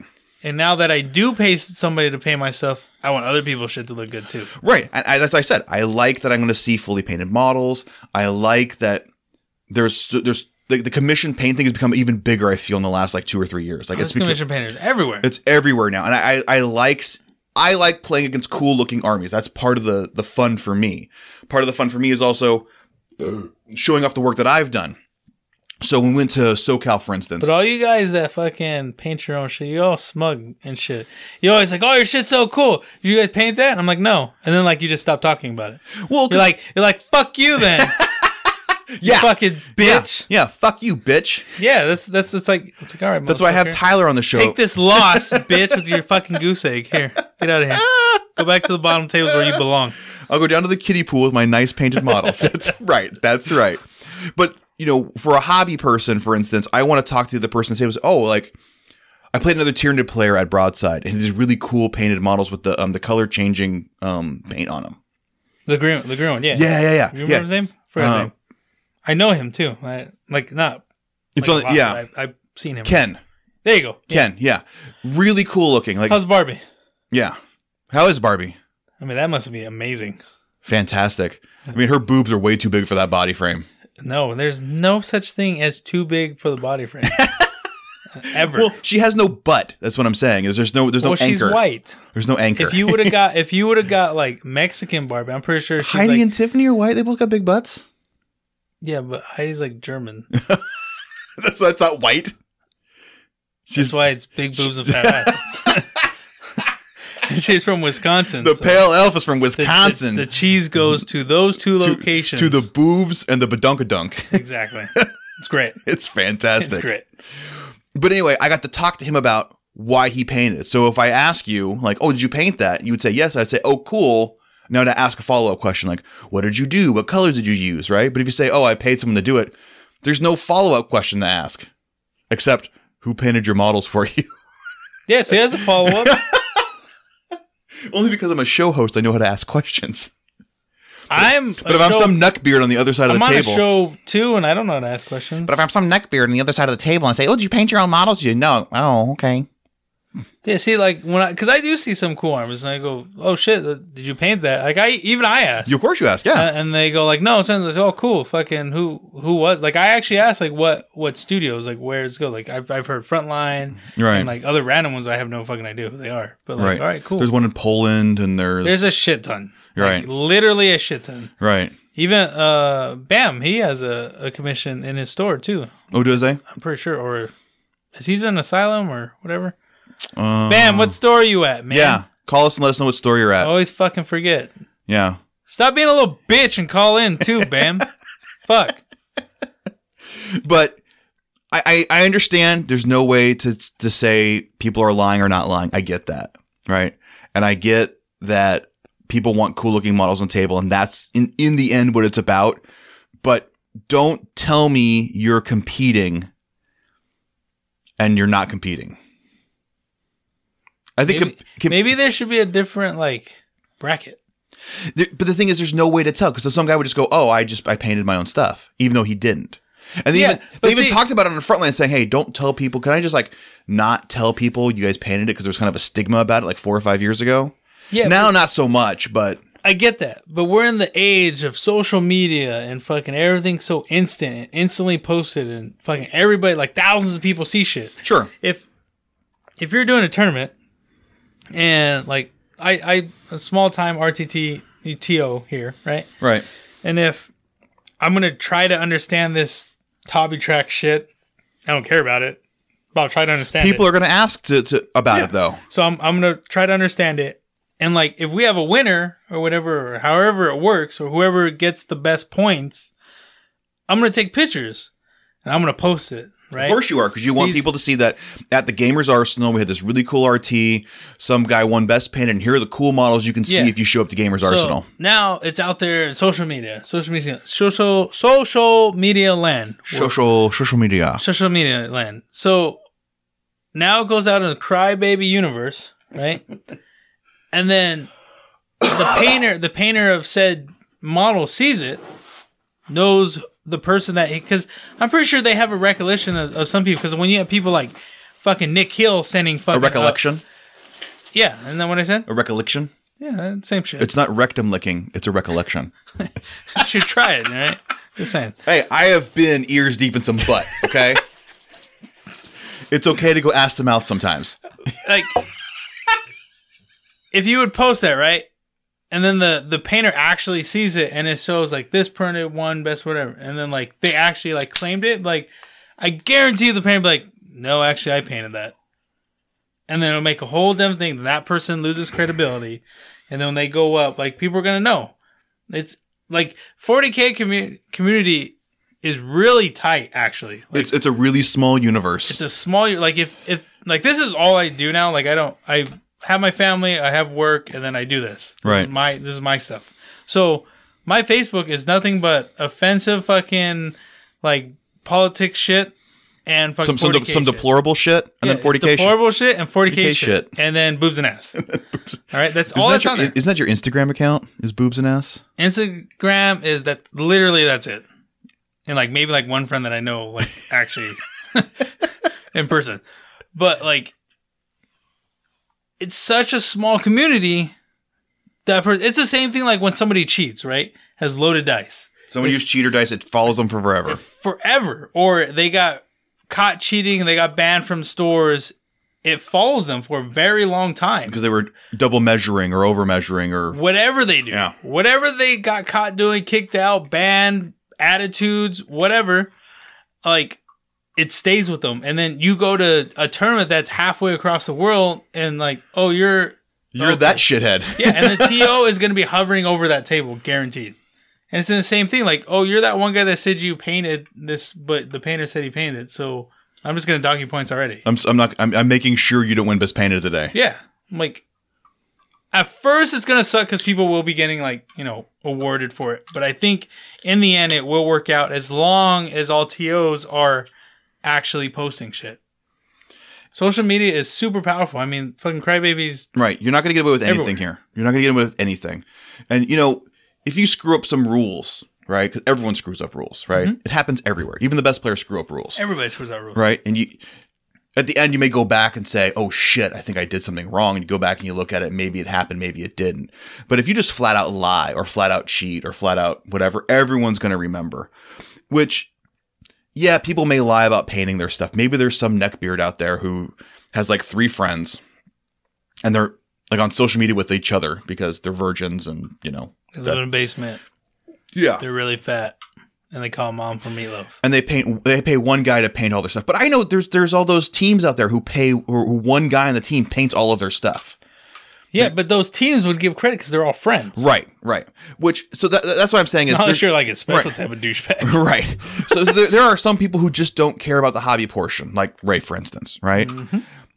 so i know there's no Oh, way good though. Your army does look good because Tyler painted it. looks fantastic. Tyler's a good painter. They do a great job over there. Um, if I, you know, Tyler said, you know, I could look at some of your stuff. I go, you were never touching a fucking single one of my goddamn models. Not that I don't appreciate you, but this is like a personal point of pride for myself. I enjoy the hobby. But like, getting a commission painter is like fucking crack. Just saying. I'm sure it is. right? He he gives you that first one like half price, right. we'll give you a taste. or like he does one character for you, and then you play with it, and then it's sitting there on this fucking like ruin. Like man, that model's really cool. You know, the first time I played with it, I never stopped playing with it after that.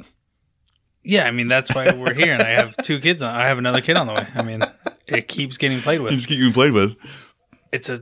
It's not really a problem. It's all right.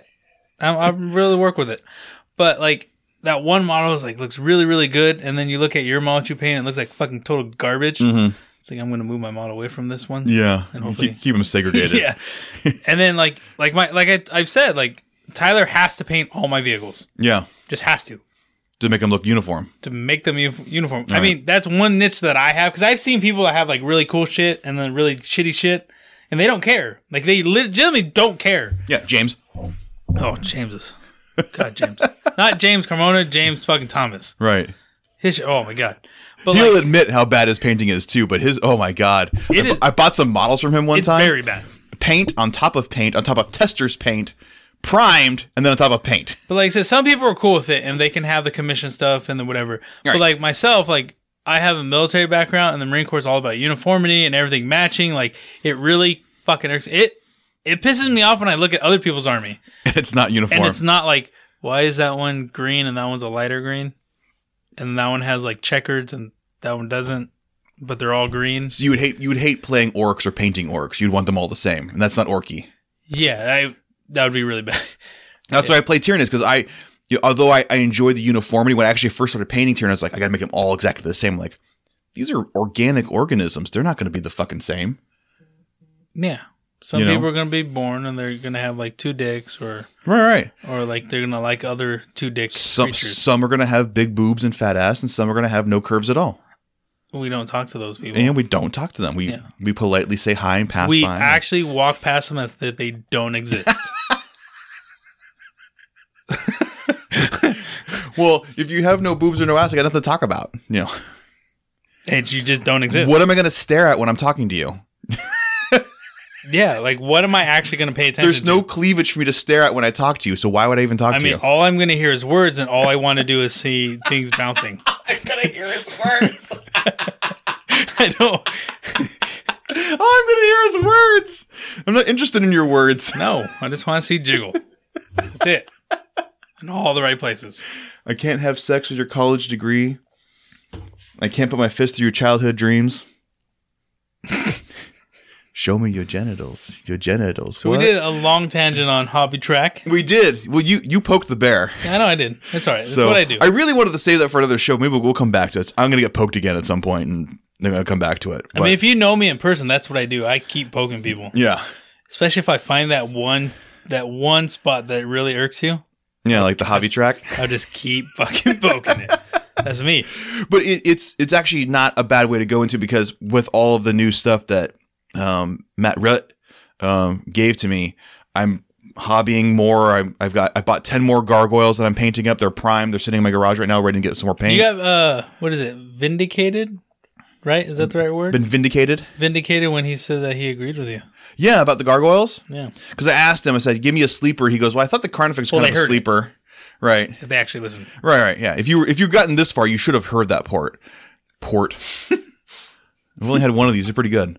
Um, but you know, he said the Carnifex was sort of the sleeper, but what else would he think about? And he's, I said, I'm going to toss him out to you, the Gargoyle. He goes, Oh yeah, I was thinking about that. Um, I'm considering a world where Dark Eldar stop stratagems. Hmm? You said, Opportunistic, you said that in the yeah, opportunistic advance is one of them, and I think gargoyles can. They already moved twelve. Oh yeah, so making lists, by the way, just throwing Yeah. out there for all you other Eldar players. When don't listen to all the hate that the losers give you. Yeah, go put your dick in a pencil sharpener now. Yeah, that guy. Um, so two battalions is very nice, right? Ten command points, and then you get the three. So you 13. Thirteen command It's points. nice. So that's nice. That's more command points I have ever It's had. nice. Yes. and then you have this one detachment. It's just like, what do I do with this? What what do I do with this? Right? spearhead detachment You of know, this. just like looking around, like what do, what do I do with this? You know what you do? Auxiliary. You know what you get? One Archon. You know what fucking he is? Blackheart.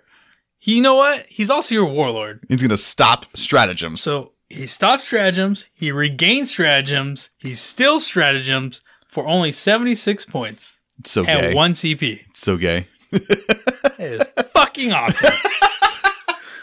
You say awesome, I say gay. You say potato, I say potato. Whatever. I mean, what's not to What's like not to about? like? What's not to like about? Oh, and then you get a free relic for him because he's he's Dark Eldar, so it has to be on him. so you get the Helm of Spite. So if you you get an extra deny, and if you deny, they perils. Yeah. For how many points? seven like 76 points. 76, 78 And, points. how many CP? One CP. One CP and 76 points out of broken. 13. So you're at 12. Okay, I'm still at more than I ever I had had. before. That I get to regain and steal on sixes. I had 12 command points before, and I felt like I was stretching to get three battalions. Three battalions. Okay, I get 12 command points. Great. Like I was always trying like before the FAQ, I was always trying to get a patrol so I wasn't like losing command points because Right. command points were so uh, finite.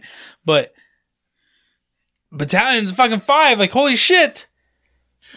do, do you feel as if it makes that whole like guard ability where I get my command points back like Okay, don't give me. That's the one thing that pisses me off. That guard shit needs to go to sixes. Like they can do it. It's that fine. or just on your turn? no, they can steal whatever. It has to be on sixes. Fives is like the math there. You do it because you're going to be doing it. What they're probably going to have it at least twelve or more, and your opponent's going to at least have ten. The first turn you're going to spend six or seven or eight command points. And not only that, the guard one, you don't even have to be on the board. right. Like at least the Dark Eldar one, he has to be on the board. Which with the new FAQ is probably almost a guarantee at this point. It's well, he's really it's a character. Like every time I've used an au- auto, he doesn't Stick die. him in the corner behind a million different things. Okay, great. He's there. He's going to steal your command points and deny your and he has a two up invul. Right. It doesn't matter. It does not matter. I thought I thought for one episode we'd talk about Tyranids and not Eldar, but I should have known better. Yeah, I mean, I am on the episode. I will work in Eldar every time. You know, and I was considering doing this episode without you, just doing okay. Andy's talking about with Matt Root, and I thought, no, let me bring Ray in. This will be good. And you fucked it up. God damn it! I thought we'd talk a lot about fucking Tyranids, okay?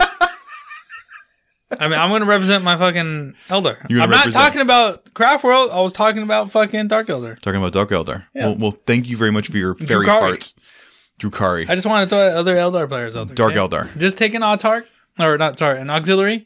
If you have two battalions, you're fine. It's, Imperial okay. Guard. It's Dark Eldar. Okay. It's okay. Just take two battalions, auxiliary. Totally fine. So that's been another edition of the Veteran Gamer Reenlisted. I am, of course, your host Andy, and I'm joined by my best friend Ray. All elves rule. And then Especially the Pelo with the fat ass. the Pale Elf with the fat ass. Now, the, what we've been drinking, we already said it's good. It's delicious. It's delicious. It will go good with wine food, which I think I want to go get. You get else. they don't deliver with Grubhub. It's, I'm fucking. It's right around the corner. Until next time, ladies, drink up.